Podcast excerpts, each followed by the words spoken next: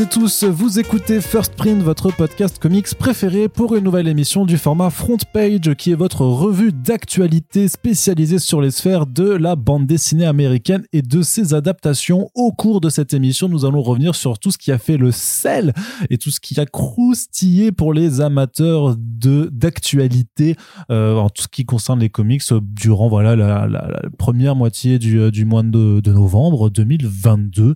C'est notre euh, premier front page de novembre, je crois. Oui. Tout à fait, effectivement. Donc là, les- le- même le premier tiers, en fait, puisqu'on se réunit trois fois par mois avec l'ami Corentin que vous venez d'entendre. Bonjour, ça va? Ça va et toi? Bon, Ouais, je vais pas dire que je suis fatigué à chaque fois, donc... euh, Bah non, ce sera un running gag euh, et les gens ils diraient oh mais c'est incroyable, on dirait que First Print ça fait deux ans qu'ils font les Ouais, mêmes oui. blagues en continu, c'est pas possible. ce serait bizarre en plus si on faisait ça, vraiment. Et t'imagines que non, ça va très et- bien. Et, peut-être qu'on ferait même en prenant des voix rigolotes et que les gens ils se diraient oh mais ils se sont renouvelés. Oh, oui. Oh, c'est incroyable leur humour. Cette fameuse voix rigolote qui est le « Ah oui Bref, bah écoute, oui, ça va, ça va très bien. Bah, par contre, on va commencer par la partie comics et puis on va pas trop trop se marrer. Ça va être un petit peu. C'est pour ça qu'on essayait d'être un peu ouh guilleret et enjoué, euh, puisque honnêtement, je pense que » Parce franchement, que la vie court et ensuite c'est fini. ouais, c'est ça. Euh, parce que franchement, en euh, du coup, alors 50 carrières professionnelles plus toutes les années d'essai planète, je crois que j'ai jamais connu une semaine aussi horrible euh, pour la santé mentale euh, en termes d'actualité à rédiger, puisque on a dû faire trois nécros euh, quasi à la suite, hein, euh, presque une par jour euh, au cours de cette semaine. Donc euh, voilà, trois, trois énormes géants du monde de la bande dessinée, de leurs adaptations qui nous ont quittés. Euh, alors d'abord, il y a eu Kevin O'Neill, Corentin, donc euh, dessinateur illustre de euh, la Ligue des Gentlemen extraordinaire, entre Ouais, autres. Entre autres, effectivement. Entre autres.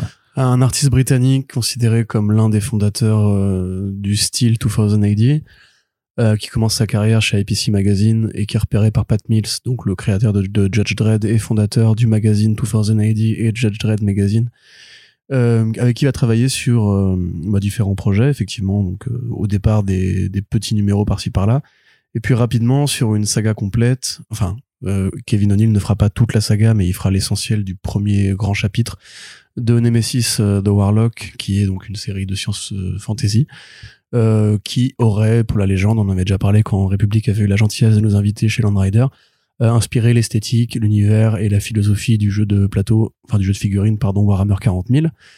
Euh, après, effectivement, donc il a, il va être repéré par un autre artiste britannique, enfin un autre scénariste britannique qui sera Alan Moore, avec qui il travaillera sur un numéro de Green Lantern qui a, pour la légende, été censuré par le Comics Code, mais DC l'a publié quand même. Vous avez dû voir si vous avez traîné sur les réseaux sociaux.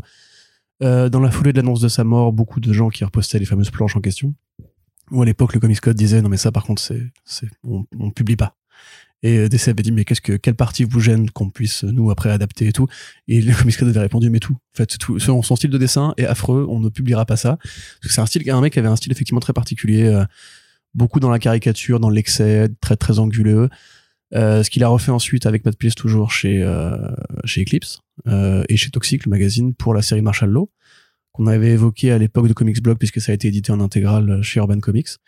Une parodie de super-héros qui informe d'ailleurs beaucoup plus euh, de ce que fera plus tard Garcenis sur The Boys avec des vraies saillies politiques très intéressantes des vrais gros crachats envoyés euh, à l'idéologie américaine du surhomme et puis effectivement, le dernier grand tiers de sa carrière a été de travailler avec Moore sur la Ligue des Gen- des Gentlemen, des Gentlemen pardon, extraordinaires, euh, dont on a déjà parlé à plusieurs reprises. Euh, moi, je serais assez intéressé pour qu'on développe un peu le sujet Kevin O'Neill dans une autre émission, parce que ce serait trop long en fait de revenir sur euh, ses acquis, ses, ses prouesses et, tout ce qu'il a fait au cours de sa vie qui mérite d'être évoqué. Euh, mais voilà, c'est un grand dessinateur, l'un de mes artistes préférés, et donc euh, effectivement, c'était pas une nécro très agréable à écrire ni une nouvelle très agréable à rapporter. Il avait que 69 ans.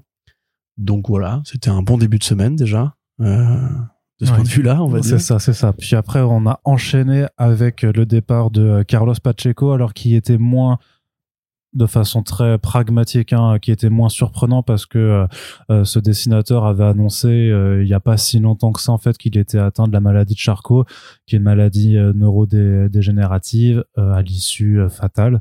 Euh, dans tous les cas, c'est considéré comme l'une des maladies les plus cruelles qui existent euh, aux, côtés, j'imagine, de, tous les cancers euh, qui soient. Par contre, c'est vrai que le diagnostic, enfin que les, en, général, on considère que tu peux vivre encore plusieurs mois jusqu'à même plusieurs années, genre, genre je sais c'est quoi, jusqu'à 5-7 ans, une fois que tu as été diagnostiqué.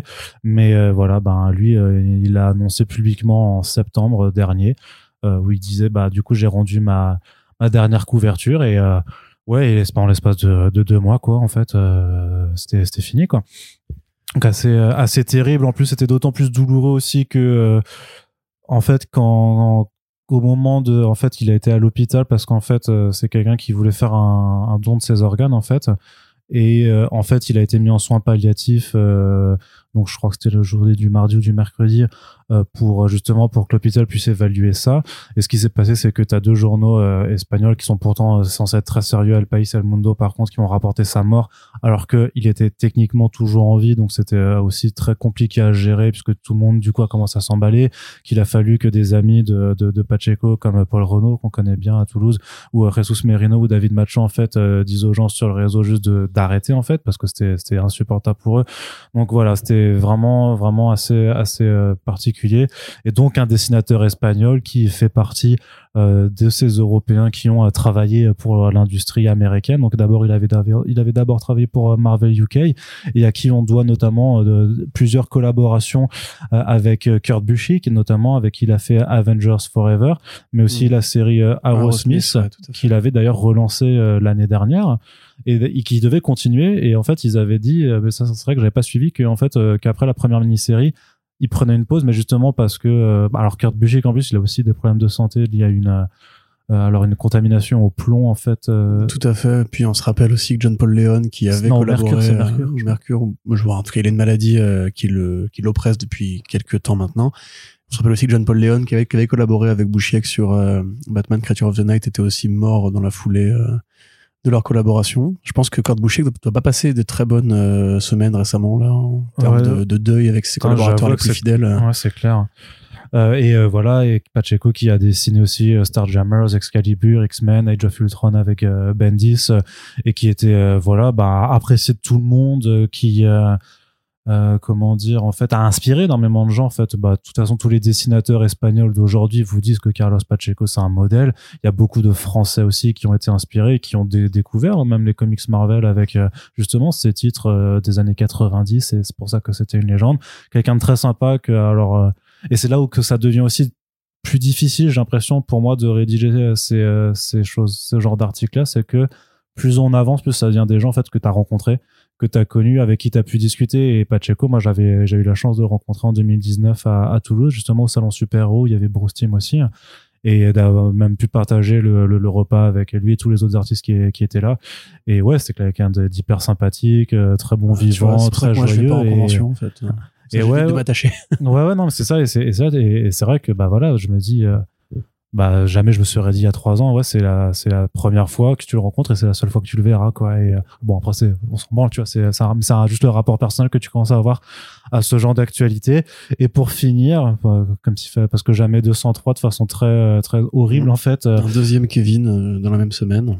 Oui c'est ça donc Kevin Conroy donc la la voix the Batman mm, la, voix, anglophone ouais, de, de Batman euh, acteur euh, gay, pour ceux qui ne le sauraient pas d'ailleurs, c'était il avait évoqué son expérience justement en tant que comme gay déjà en tant que comédien dans les années 80 à l'époque de la paranoïa autour du sida.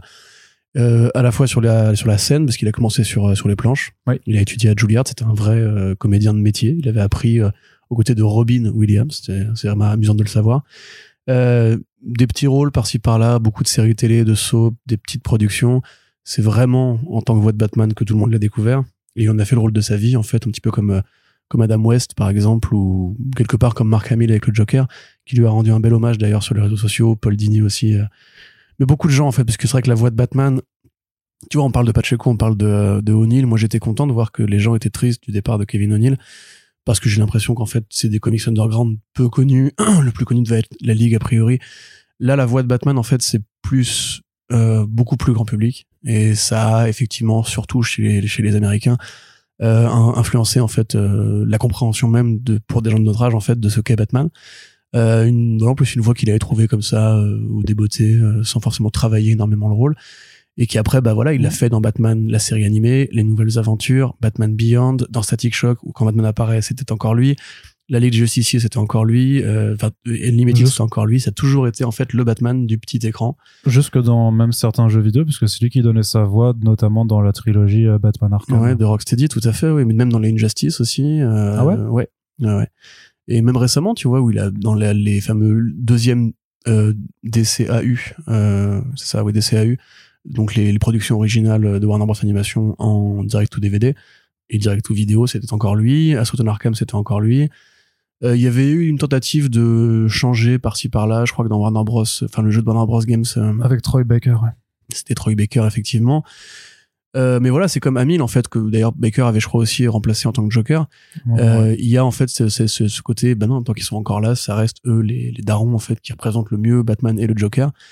Et effectivement, il avait joué donc Bruce Wayne parce que la Silver ne pouvait pas mettre Batman en image, mais il avait Oui, joué Bruce vrai, Wayne oui, dans le vrai. crossover, l'épisode de Batwoman du crossover Crisis, qui était pour le coup plutôt un bel hommage rendu à un mec qui n'avait en fait jamais joué euh, Batman en image réelle jusqu'ici. Euh, pareil, un cancer euh, rapide, fulgurant. A priori, un peu la technique Chadwick Boseman, c'est-à-dire en fait, il en a pas parlé, à, il en a parlé à personne, et ça a été super rapide. Donc, il a essayé de se battre, mais Enfin, voilà, enfin tu vois, c'est effectivement, ça nous rappelle un peu notre propre mortalité, du fait que les gens qu'on admire et qu'on adule commencent à avoir un, un certain âge, même si je trouve quand même que 60 66 ans c'est très très jeune. Moi, mon père Bah, les a trois, hein, 64 ans, tu vois. 60, 66. Ma mère aura 70. 66 l'année prochaine, donc tu vois, je commence un peu à flipper aussi. Euh, de fait, euh, ouais, c'est en plus sur tous les secteurs, tu vois, comics indépendants, comics mainstream, doublage, euh, on commence effectivement à... et dans une cas de l'année qu'on le rappelle, euh, voilà, Georges Pérez, euh, qui était moins une surprise aussi parce qu'il avait décidé de partir, enfin de ne pas euh, Enfin, assumer un nouveau traitement. euh, Bah, il voilà. pouvait pas, de toute façon, c'était intraitable. Hein. Voilà. Vu son stade avancé, c'était pas. Euh, Neil Adams aussi, Tim Sale, Kim Young-gi, Alan Grant. D'épuisement, Alan Grant, effectivement, Gary Leach. Euh. Enfin voilà quoi, c'est effectivement une bonne année euh, De merde. De merde. C'était effectivement le le, con- le constat que tout le monde a fait, je pense, euh, vendredi soir. Et c'est pas fini, Euh, quoi. Après bon, enfin, je, Enfin, je- L'année 2022 est pas finie. Moi, ça me fait flipper. Je me dis, mais qui, enfin, euh, ça suffit maintenant, en fait. comme on l'avait dit quand on avait parlé du comics Layla Star, il faut se rappeler des bons moments qu'on a passés avec eux quelque part, même si on n'était pas physiquement présent avec eux. Quand, enfin, toi, t'avais aussi vu Kevin Conroy d'ailleurs en vrai. Ouais, et euh, si ça vous intéresse, juste sur, sur Twitter, du coup, j'ai reposté euh, une vidéo que j'avais prise de lui quand je l'ai rencontré à New York où il raconte l'anecdote de quand il a trouvé sa voix de Batman. Et ce qui est, ma, ce qui est, ce que je trouve génial dans cette vidéo, c'est que euh, quand il explique, euh, et j'ai trouvé cette voix grave, c'est qu'il prend la voix de Batman, donc enfin, vous la reconnaissez immédiatement. Et elle est trop, elle est trop chouette cette vidéo. Mais euh, d'ailleurs, faut, je veux dire, parce qu'en fait, cette interview, enfin, j'ai une interview de, de Kevin Conroy euh, que j'ai jamais publié en fait, et je me dis, est-ce que je, je, je vais pas l'uploader juste pour, euh, pour en faire Bah profiter les gens, quoi. cool. Parce que dedans, je me rappelle qu'il faisait à un moment, on lui, de- on lui demandait du coup de, de parler en Batman et il le faisait parce qu'il était. bah, pareil, c'est un Hey, mec beaucoup Robin. trop sympa. J'avais même réussi, j'avais réussi. Parce que normalement, dans- quand tu fais les tables rondes comme ça, t'as- t'es là pour faire les interviews, t'as un droit de faire d'autres et tout ça. Et j'avais quand même réussi à, à lui courir après en douce à la fin pour le faire. Est-ce qu'on peut faire une photo, monsieur, s'il vous plaît? Il a été trop gentil. Enfin, voilà, le mec était super, franchement. Non, mais clairement, cool, de toute façon, c'est un mec qui sait très bien que ce, le rôle de sa carrière, c'est ça, et qui toute sa vie a reçu, en fait, euh, enfin, rencontrer des gens comme toi, justement, euh, c'était un peu, bah, c'était un peu le daron de beaucoup de gens, tu vois, c'est, pour tous les gens qui ont été biberonnés par Batman, euh, tu vois, quelque part, nous- moi, je sais, par exemple, quand Richard Darbois va mourir, euh, j'y pense parfois la nuit et je me réveille en pleurant, Ouais. ça va être de la même façon un truc qui va me, me paralyser, en fait, d'imaginer que ce mec a toujours été là, en fait, euh, aux côtés de mes dessins animés, mes films préférés, et qui fait toute mon enfance, un jour, bah, lui aussi va finir par y aller. Euh, mais comme je disais, voilà, enfin, il faut essayer de garder le positif de tout ça, c'est-à-dire qu'on a eu droit de connaître et d'avoir le travail de ces gens-là. Alors évidemment, c'est euh, c'est triste euh, quand ils s'en vont. Ça nous rappelle aussi qu'on ne devrait pas attendre que les gens meurent pour le- leur rappeler à combien ils sont importants pour nous. Ouais, c'est surtout Euh, ça, ouais. Et même pour Kevin O'Neill, par exemple, de pas attendre que les gens meurent pour découvrir leur travail. Ou de la même façon pour Pacheco, de respecter aussi le comment dirais-je le côté privé de la mort. S'il y a une leçon à retenir de ce décès particulier, c'est voilà. Enfin, nous, en plus journalistes, euh, le clic sur la mort, c'est un truc que je pense on on connaît, on va dire, parce que ça reste d'actualité qui sont très partagées. Là, effectivement, l'attitude d'El País et El Mundo, je l'ai trouvé vraiment euh, pas très saine et ça nous ça nous rappelle qu'il faut j'ai pas, faire ce genre de Ouais, j'ai pas compris pourquoi. ce genre d'erreur, il faut vraiment éviter parce qu'il y a des gens en fait au bout, il y a des familles, il y a des proches, il y a des amis qui eux sont plus directement touchés que nous et euh, enfin bref. on, on en reparlera peut-être un jour, mais bref. Donc bonne, bonne année de merde. Euh, J'espère que le paradis existe et que tous ces gens-là sont, se retrouvent là-haut pour euh, se faire une bonne partie d'Injustice, où euh, Neil Adams commente les coupes de cheveux de tout le monde. Voilà. C'est clair. Euh, bon, allez, on va essayer de. euh, voilà, c'est vrai que non, mais c'est vrai qu'en. Dites aux artistes qui sont en vie, euh, s'ils sont sur les réseaux sociaux ou s'ils ont des mails, di- dites-leur si vous adorez leur travail, dites-leur en fait. Faut, faut leur écrire, faut, faut leur dire. Souvent en plus, parfois c'est des gens qui. euh, qui, qui savent pas, qui, qui sont un peu perdus, qui ont pas de retour, et ça fait toujours plaisir en Mhm. fait quand, quand tu reçois, je pense, un, Ouais. un petit message. Pour l'anecdote aussi, on a eu un, une sorte de micro-communiqué de la part de la fille de Alan Moore, Léa Moore, qui, dit, qui disait grosso modo que son père était un peu tristoun aussi. Bah ouais, tu m'étonnes. De fait. 30 ans de carrière en commun, quand même, ça, ça forge des liens. Ouais. Allez, on essaye d'aller dans une actualité un peu moins morose. Euh, allez, allez. Allez, allez, on se motive. Les, les, les gens sont en train de pleurer en nous écoutant. J'espère que non, quand même. Non, non, mais non, quand mais même des bonnes que- nouvelles, enfin, non, mais je pense que de toute façon, euh, toutes celles et ceux qui nous écoutent et, euh, et euh, oui, on, on- ont été tout à, tout à fait peinés aussi, comme, comme on l'a été dans cette semaine. Donc voilà, ça c'était la partie. Fallait quand même rendre hommage à ces personnes. Donc euh, merci euh, surtout à, au Kevin et à Carlos pour leurs travaux. Euh, et ça restera au moins, les travaux resteront. Euh, un petit mot quand même avant d'entamer donc euh, le podcast vraiment avec les actualités qui sont pas tristes pour euh, vous rappeler que nous sommes sur Tipeee et que c'est comme ça que vous pouvez participer à notre soutien, notre sérénité, à notre pérennité, tout simplement. Si vous voulez un petit peu euh, continuer de voir bah voilà plein d'émissions se faire bah c'est par là que vous pouvez aller. Il y a toujours un lien dans la description de chacun de nos podcasts. Et j'en profite simplement pour remercier euh, les derniers qui sont euh, venus euh, nous aider avec je crois quelques nouveaux venus. Mais en tout cas merci à Aube G euh, ah, enfin c'est Aube 91 à Volken Émilie alors elle c'est pas une nouvelle elle est là depuis quasiment le début je pense même depuis le début donc euh, qui est toujours là avec nous et aussi Rojas. Donc vraiment merci à vous euh, d'être venus sur le Tipeee et de nous permettre de continuer nos émissions. T'as pas des lunettes, euh, Arnaud? Des lunettes? Ouais, parce que là, je te vois un peu galérer pour lire des trucs qui sont quand même écrits assez gros, donc t'as pas, pas besoin de lunettes, t'es sûr? Non, non, je crois Moi, pas. je pense qu'il y a peut-être un débat à avoir sur. Euh, Si vous êtes team Arnaud à lunettes, dans les commentaires, dites-le. Bah non, bah non, non, mais pas du tout. Mais ça va. C'est parce que la luminosité de l'écran est pas assez forte, c'est tout. Trop facile Allez. de bully ce mec. C'est clair. C'est pas bien de. Je suis désolé. Tu sais en plus que le, J'essaie de ramener la bonne humeur. hein, cette semaine, il y avait la journée euh, contre le harcèlement euh, scolaire quelque part. On n'est pas à l'école. Ouais, mais hein, tu vois ce que je veux dire. Et tu sais qu'ils ont. euh, Et moi, j'ai reçu des. J'étais heureux. J'avais des mails de. De en fait, ils ont choisi Molang comme euh, comme mascotte Ah, pour euh, le Safe Space parce que Molang, du coup, c'est un, un petit dessin animé qui est d'ailleurs une, une production française Piu et Molang. avec voilà avec un gros lapin tout tout tout marrant et un petit un- et un petit euh, poussin et il leur arrive plein d'aventures et c'est Mm, C'est trop mignon. c'est- ultra mignon, c'est hyper débile et absurde à la fois et en même temps c'est super touchant, euh, c'est Mm. plein c'est très gentil aussi mais fonda vraiment euh, plein de, de bonnes valeurs et tout ça et donc euh, c'est trop bien donc euh, regardez Molang. Si vous avez un coup de mou, pas. regardez Piu Molang. C'est trop mignon. C'est depuis le 1er novembre sur Netflix d'ailleurs. Il y a toutes les saisons, enfin il y a les quatre saisons, je crois. je te jure que quand, quand je l'ai vu, sur vrai, j'ai, Le sourire d'enfant C'est qui ça, t'éveille, complètement. c'est beau. Complètement, j'ai trop, bah, j'ai trop kiffé, que ça m'a, sauvé ma vie. Allez, Corentin. Donc, Oui. il y a des, y a, y a, il y a du comics dans les nommés du Grand Prix de la critique ACBD. Toi qui voulais, euh, toi qui voulais plus de, de comics élitistes euh, dans euh, la CBD, vu que euh, jamais dit ça. clairement tu Qu'est-ce que n'étais tu tu n'étais pas content euh, sur la sélection du prix comics, eh bien sache que euh, on J'étais re- pas content pour un titre. Hein. Oui, bah, bah, pas oh. non plus envoyé des menaces de mort. Ouais, hein. t'étais quand même punaise pendant une semaine le mec il m'a fait c'est toi t'es dans la CBD gna, gna, gna, Je trouve que semence. Bon, on va pas refaire le débat, merde. je sais mais ça me fait marrer Ouais. mais donc toujours est-il que non il y a même trois que trois trois techniquement trois auteurs et autrices d'ailleurs puisqu'on a le labyrinthe inachevé euh, de Jeff Lemire et Raptor de Dave McKean donc qui est sorti aux éditions euh, Futuropolis Mais ça, du coup, c'était pas déjà le cas? Enfin, Sokol, le Raptor Graphic Novel, euh, oui oui au oui prix 2022. Raptor, il était, euh, Raptor, il était aussi dans la sélection du prix comics. Mais ça, c'est, c'est, fait par un autre jury. Quoi. Ah, c'est pas, les, c'est pas tous les d'accord, mêmes. Enfin, il y a aussi les gens du prix comics, mais c'est un jury qui est beaucoup plus large. Beaucoup, beaucoup plus large. Oui. Il y a également euh, Le secret de la force surhumaine euh, par Ar- Alison Bechdel. Et, et si- aussi, et ça, moi, ça me fait quand même plaisir de le noter, le Okahei de Ah, oui. euh, Neyef. Le western franco-belge. C'est pas. non, mais par contre, ce qui est ouf, c'est que euh, comme. Est-ce que Lucky Luke, c'est du comics, Arnaud?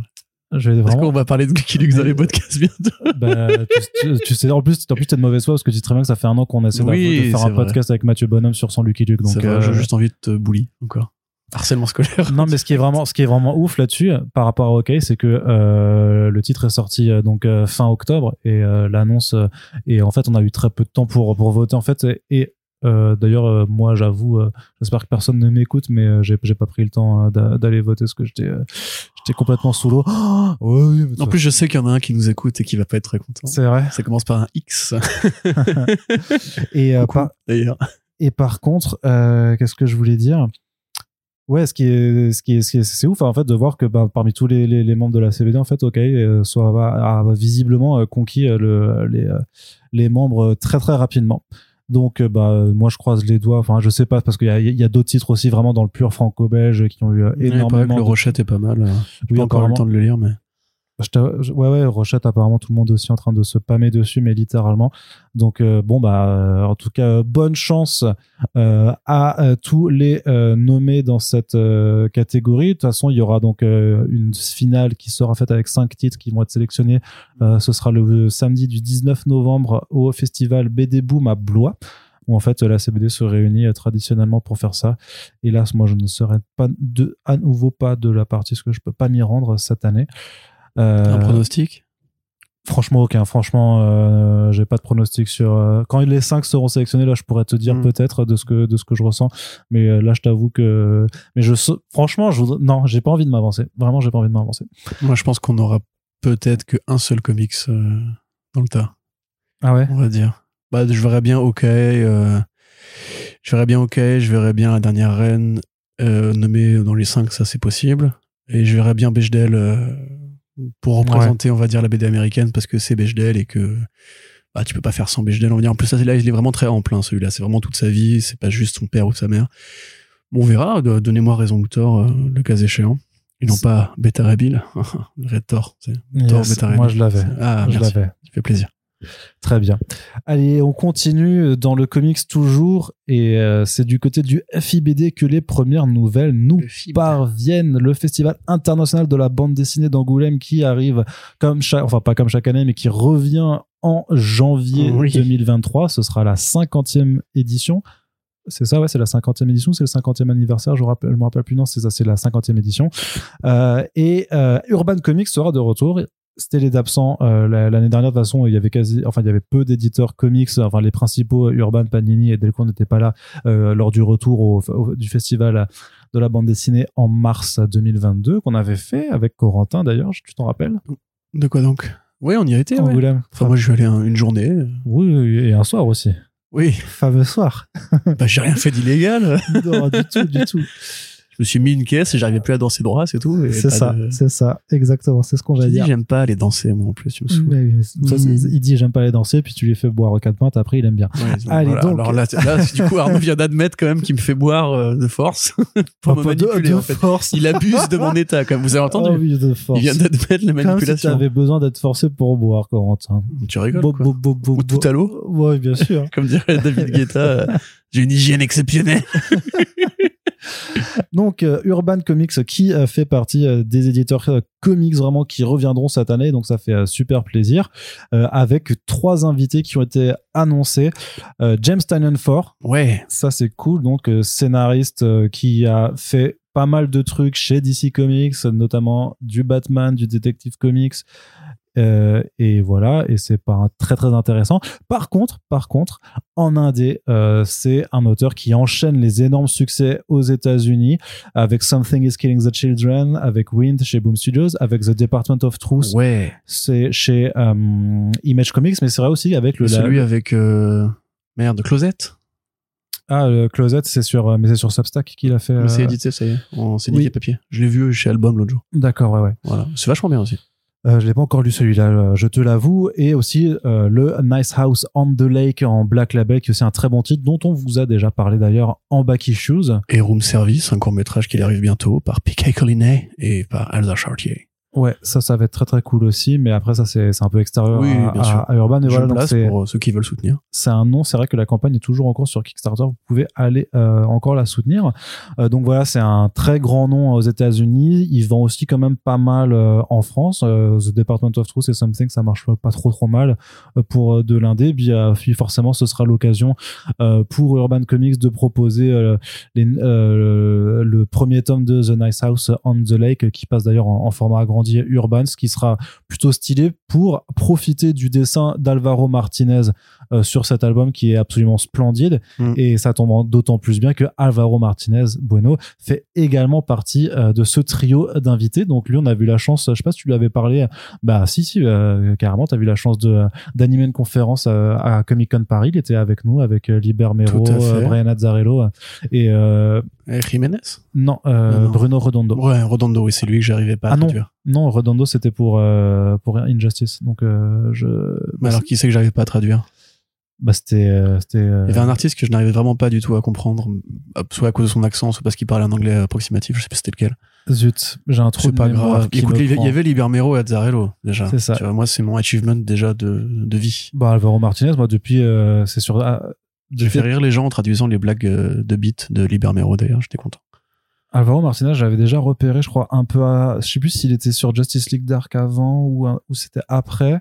Non, c'était après. Alvaro Martinez, était- c'était pas Aquaman et Batman. Il avait et- fait Detective Comics surtout Ouais. euh, dans le Rebirth euh, avec James Tynion Forge. Justement, c'est là qu'ils ont commencé à collaborer et c'est là que euh, Martinez, notamment, il faisait, il, en- il, alternait un petit peu ses styles. Tu sais, c'était aussi la période où il y avait Eddie Barros qui faisait ses, son approche Oui, en peinture. oui, tout à fait. Donc ouais. voilà, donc les deux ensemble, les, enfin les trois ensemble, c'était vraiment une, une super époque pour Tout Detective. Comics.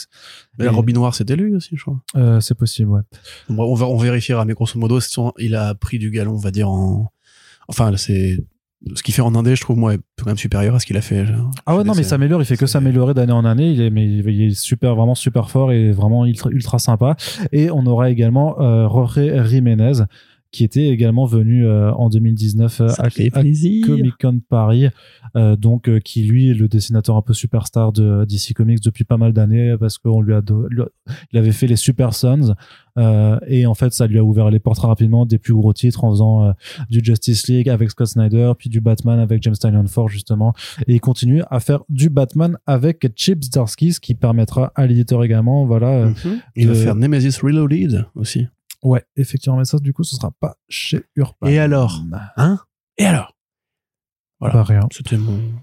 mon- Et alors? Donc le Batman de Chip Zdarsky qui s'appelle Batman Dark City qui sera on l'imagine enfin qui sera aussi euh, proposé euh, à Angoulême. Donc voilà les trois ils seront présents.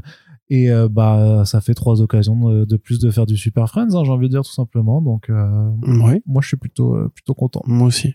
Plutôt content. Et puis on sait qu'il y a d'autres éditeurs qui vont arriver. Alors à l'heure où on mettra ce podcast en ligne vous aurez déjà les, art- les articles sur Comics Blog et on commentera euh, dans le prochain front page histoire de d'avoir vraiment un petit focus sur chaque éditeur présent. Mais 404 Comics sera présent avec plein d'invités. Et euh, franchement euh, ça fait super plaisir aussi. Et j'ai hâte de, de pouvoir recommander cette actualité oui Corentin. Le département de la vérité, c'est déjà édité en VF bah bien sûr il y a deux tomes là. Bon, bah alors, j'insiste. Batman, c'est bien, mais lisez ça, c'est vraiment extraordinaire. J'ai enfin rattrapé euh, la VO après avoir lu les quatre premiers numéros. Et bah, c'est c'est incroyablement beau, c'est incroyablement bien. C'est vraiment un truc à lire justement aujourd'hui où on parle de post-vérité et où des gens peuvent, pour payer 8 dollars, se passer pour une boîte qui vend de l'insuline. Euh, et les, les complotistes, les conspirationnistes qui prennent le pouvoir un peu partout. Lisez ça, ça va vous faire kiffer et c'est beau à en crever. Ouais, avec un Underkay euh, qui, euh, voilà, comme, comme on l'a dit, le clone caché de Bill Sienkiewicz. Martin euh, Simmons plutôt. Martin Simmons, pardon. Underkay, c'est Blue and Green, pardon. c'est les deux. clone, euh, C'est ça, c'est, il a deux clones en ce moment, Bill Sienkiewicz. Et justement, plus que de clones Puisqu'on- malheureusement. puisqu'on parle de Bill Sienkiewicz, ça me permet de faire une transition toute trouvée sur la prochaine actualité où je vais te redonner un petit peu la parole, Corentin, puisqu'on parle de Parisian White, un titre de Sienkiewicz et Kelly Sue DeConnick qui avait été annoncé en 2015 et qui, et dont on sait à présent qu'il sera publié chez AMC Publishing, qui est donc une division de publication euh, de bande dessinée chez AMC. euh, Oui, la chaîne AMC, tout à fait, effectivement, qui s'est mise euh, en tête de faire du comics. Alors, je sais pas trop exactement ce qu'il leur a pris. Bah, très simplement, ils vont faire des, ça, ça leur permet d'avoir les droits de leurs propres adaptations après. Bah, euh, a priori, ça reste du creator owned, donc je sais pas parce que là, en l'occurrence, je vais vous décrire le synopsis de Paris John White. Vous allez voir comment ça va être facile à adapter. Donc, c'est un monde du futur dans lequel, en fait, Paris, après avoir fait une boucle euh, complète des styles et des époques qu'elle pouvait euh, comment dirais-je, évoqué, est revenu aux années folles, est revenu aux années jazz, au, au Paris de Scott Fitzgerald, au Paris de Hemingway, au Paris des soirées mondaines, euh, patati patata, donc comme, Ouais, ton- comme dans Minuit à Paris, voilà. Si Ton avez, quotidien, euh, quoi, en fait. Oui, tout- oui, mais, bah, en un sens, mais sans le jazz du coup. Mais c'est une voilà private joke. Donc euh, merci Arnaud Euh, pour euh, synthétiser, on va dire que c'est un monde dans lequel les couleurs ont pris vie et on leur a donné des usages euh, supérieurs à ce qu'elles peuvent faire actuellement. C'est-à-dire qu'une couleur actuellement vous la regardez, vous dites ouais c'est joli et tout. Euh, dans le futur, en fait, les couleurs peuvent être utilisées pour tuer, euh, pour empoisonner. Elles sont faites à, à partir de vrais composés organiques. Euh, tu me diras, ça c'est un peu le cas aussi aujourd'hui.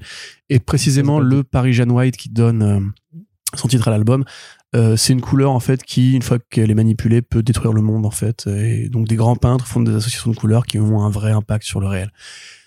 Voilà, je sais pas exactement comment tu parce que en BD, t'imagines très bien que Sienkiewicz, qui est un génie de la couleur et qui Mm. est un génie du dessin et particulièrement du dessin abstrait, peut s'amuser avec ça de manière très simple. En série télé ou en film, c'est peut-être un peu plus vaporeux. Tu feras, ouais, mais tu feras juste un procédural dans lequel un, un détective Voilà. enquête sur des meurtres commis Ça. par des couleurs. Il a été tué par un bleu cobalt. Putain, non, pas encore un bleu cobalt.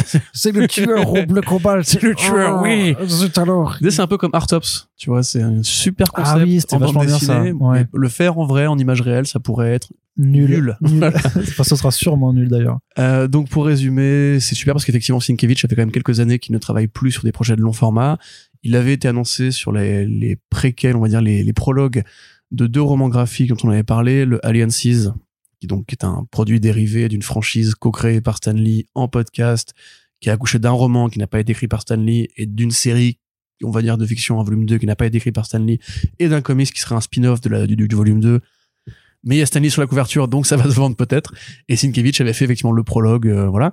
Et le roman graphique The Golem of Venice Beach qui était Oui. un alors un scénario qui était dans la blacklist donc la fameuse liste des grands scénarios euh, repérés par Hollywood mais qui n'a pas été fait en film.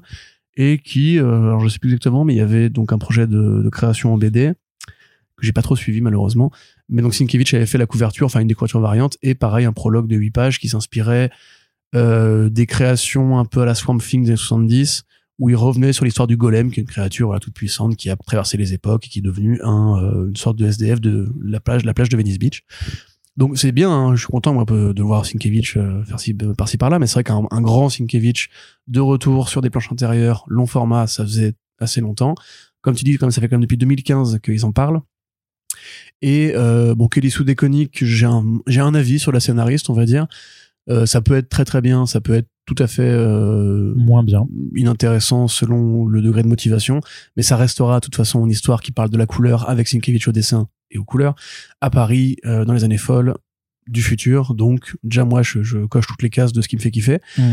Ça sortira à la fin de l'année prochaine. Et si tu veux, je t'offre une transition vers une autre actualité. Euh, AMC a aussi donné des nouvelles des autres projets qui seront présentés à la Diego Comic Con 2023, parmi lesquels The Knights of Lono, qui est écrit par le guitariste de Metallica. Voilà, donc euh, musicien comics, voilà, la tra- tra- la transition est toute trouvée. Mm. Et Oubliette de Brendan Fletcher et Tula Lotay. Donc on aura une preview à la SDCC et les trois projets devraient sortir en roman graphique à la fin de l'année prochaine. Très bien, Corentin. Je te remercie. Et c'est vrai que puisque tu évoquais le nom de Metallica, ça me fait une transition toute trouvée C'était l'idée. pour euh, la prochaine actualité. Corentin, je vais te poser une question et tu vas y répondre. D'accord. Est-ce que tu aimes le métal? Mm, oui. Le métal à l'ancienne, est-ce que tu aimes bien les groupes justement Oui, comme, Metalli- Plus. Plus. comme Metallica, Def Leppard euh, Def Leppard, oui. Euh, Metallica, moins. Je, je trouve que c'est pas, spécialement du métal à l'ancienne. C'est du métal basique, Metallica, non? Enfin, par Moi, je rapport trouve ça à toi, chiant. toi qui es un expert, justement. Ah non, je suis pas un expert du tout, parce que moi je déteste tout ce qui est euh, métal. euh, Maiden, t'aimes pas? Ah, j'ai horreur de ça. C'est vrai J'ai horreur de ça. Non. Motorhead Ah, au secours. Sérieux Motorhead Non. Non. C'est que Lobo a influencé. Ouais, enfin, mais je m'en fiche. Euh, je je n'aime pas tous ces métal vieux, en fait, des années 80-90. Je supporte pas, moi. C'est vraiment les sonorités des années 2000. Je des- peux euh, comprendre. après. Je suis pas un énorme fan, mais j'aime bien Iron Maiden, par contre. Euh, non, mais j'ai écouté du Maiden. euh, Slayer aussi, euh, Slayer, c'est bien. 666 the number of beast. mais j'ai pas. Non, mais après, c'est la, la technicité des, et des- de leurs riffs et tout ça, c'est cool. Mais euh, c'est le, le thrash metal, le heavy metal, j'aime vraiment pas. Quoi. Moi, j'ai- c'est vraiment des, des styles de métal que j'écoute qui sont beaucoup plus modernes et que justement où les ça vieux. gueule bien vénère. euh. Non, c'est pas. non, non, c'est franchement, c'est même pas, c'est même pas tant que ça gueule que c'est. euh, Je sais pas, mais voilà, c'est. Voilà. Hein. Sûrement des. Rammstein. des- Non, Rammstein, j'aime pas. C'est vrai J'aime plus. J'aime Tu travailles avec tes origines allemandes là Non, mais. T'étais fan de Rammstein quand même à une époque. Bah, au collège, comme tous les Alsaciens, quoi. Voilà, c'est ça. merci, de, merci de le confirmer euh, à la caméra. Euh, Qu'est-ce que je voulais dire Donc, tu me parlais de ça parce qu'il y a des musiciens qui vont faire des comics Exactement. chez Volt. Tout à fait, dans un, nouveau, dans un nouveau label qui s'appelle Headshell. Et en fait, mais c'est pas des, forcément pour faire des comics de, des- c'est pas des comics dérivés de leur groupe de musique. C'est pas Z2, quoi.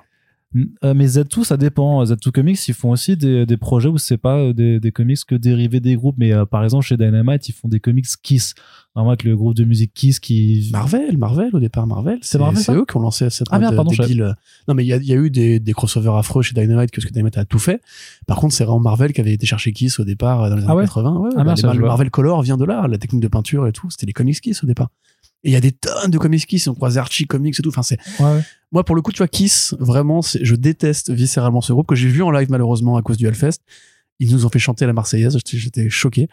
Euh, vraiment, ça, c'est l'origine du mal pour moi de mélanger comics et musique.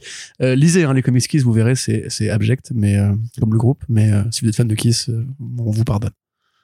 Voilà, tu planches. je me Il fallait que ça sorte. Ah, je me désolidarise de tes propos, hein, une fois n'est pas coutume. Euh, mais donc T'as voilà, dit du mal ça- ça- d'Iron ça- Maiden, frère. Hein, t'es piégé. De là, Metallica, je Metallica. déteste Metallica. C'est vrai? Ah, je ne supporte pas. Ouais, deux, trois morceaux, mais c'est Oh basique, non, je trouve. Qu'est-ce que ça me fait chier cette musique, franchement. Je. On va se faire beaucoup d'amis. euh, parce que je crois qu'il y a des super communes entre les fans de ça comics et les fans de métal en plus. Mais bien euh, sûr, non, mais bien, sûr- bah, bien sûr. Il y, a des, ponts évidents. Euh, mais non, non, cela dit, j'empêcherai personne de, de, de les kiffer. C'est juste que moi, j'irai pas les écouter. Si je peux me permettre aussi, euh, à part deux albums, c'est pas terrible en vrai. Et Linkin Ouais. Park, franchement, pff, arrêtons quoi. Arrêtons Linkin Park. Ça a été bien deux morceaux et pardon, c'est le moment où on règle Ah, nos comptes. ça a été bien un album. Ouais, C'était bien un album. Un album et deux chansons sur Météor. Euh, Deftones, mon gars. Ah, je te dis que ça. hein. Deftones, j'aime pas non plus. Mais Deftones, c'est incroyable. Comment tu peux ne pas aimer Deftones? Je déteste T'es un malade. Je Toi, t'es corne, non? Non, Slipknot, non plus. Slipknot, euh. Slipknot un petit peu, mais j'écoute plus du tout. Mais je, ça, ça passe encore, tu vois.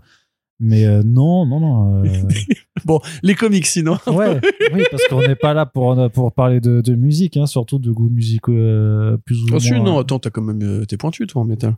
Absolument. Toi et pas. République, vous êtes quand même. euh, Mais tellement pas, frère. Tu, crois en fait que que Bah, moi, tu parles de groupes que je connais pas, donc déjà de base, cool, ça oui, mais tu ça, je pense que tu peux faire pareil sur du rap français ou du, du rap américain, du rap US. hein. Mmh. Rap belge et suisse aussi, c'est très bien. Voilà. Bah, chacun sa rap britannique dans spécialité. le supérieur quand Et pour revenir dans le sujet, donc, puisque Oui. je sens que les gens commencent à s'impatienter, C'est possible. Euh, en fait, voilà, donc euh, HL, c'est un label qui en fait va permettre à des euh, musiciens de grands groupes de musique de euh, simplement être euh, scénaristes ou co-scénaristes euh, de bandes dessinées. Et donc, effectivement, ils vont quand même chercher des gros noms puisque euh, on parle de membres de groupes comme Metallica ou Def Leppard, comme de le, le, le- le bassiste euh, et parolier de Fall Out Boy, euh, qui quoi Pardon. ce, ce nom qui revient des enfers, j'avoue, il existe encore. Ah, Fall Out Boy, ça existe de ouf encore. Euh, et attends, ils font, et je crois qu'ils font un Bercy bientôt en plus. ça. Euh, Ok. Et donc, Je ne euh, remercierai jamais assez pour la reprise du thème de Ghostbusters dans le film de Paul Feig. D'ailleurs, c'est le premier, c'est le, le- le- la première, le premier projet vient justement du euh, bassiste donc de Fall Out Boys, euh, qui est euh, en fait en, en- ça se fait avec euh, une, une nana qui s'appelle Anna Klein, qui est euh, une scénariste de télévision et en fait qui fait une histoire qui s'appelle Dying Inside avec euh, comme artiste en fait Lisa Starl qui est une artiste de Vault qui a déjà dessiné sur des titres qui s'appellent Long Lost et Witchblood.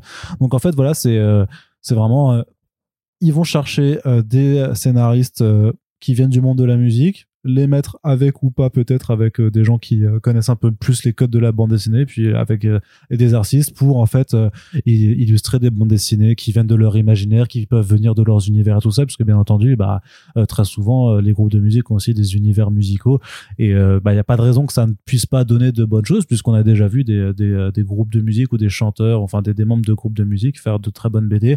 Le meilleur exemple étant à mon avis euh, Gerard Way avec euh, Umbrella Academy, Academy, et et même le This Is Young Animal euh, qu'il avait chapeauté avec euh, il y avait quelques très chouettes choses Tout à qui fait. étaient bien sûr. dedans hein. Voilà, Doom Patrol était bien. Shade, bon, qui n'était pas écrit par lui, mais c'était vachement bien aussi. Non, non, c'était une bonne époque. hein. Euh, Enfin, c'était un peu, comme on l'a déjà dit à chaque- fois, c'était un peu volontairement bizarre pour faire du Morrison, puisque Gerard Way voue un culte de tout à fait justifié à Grant Morrison.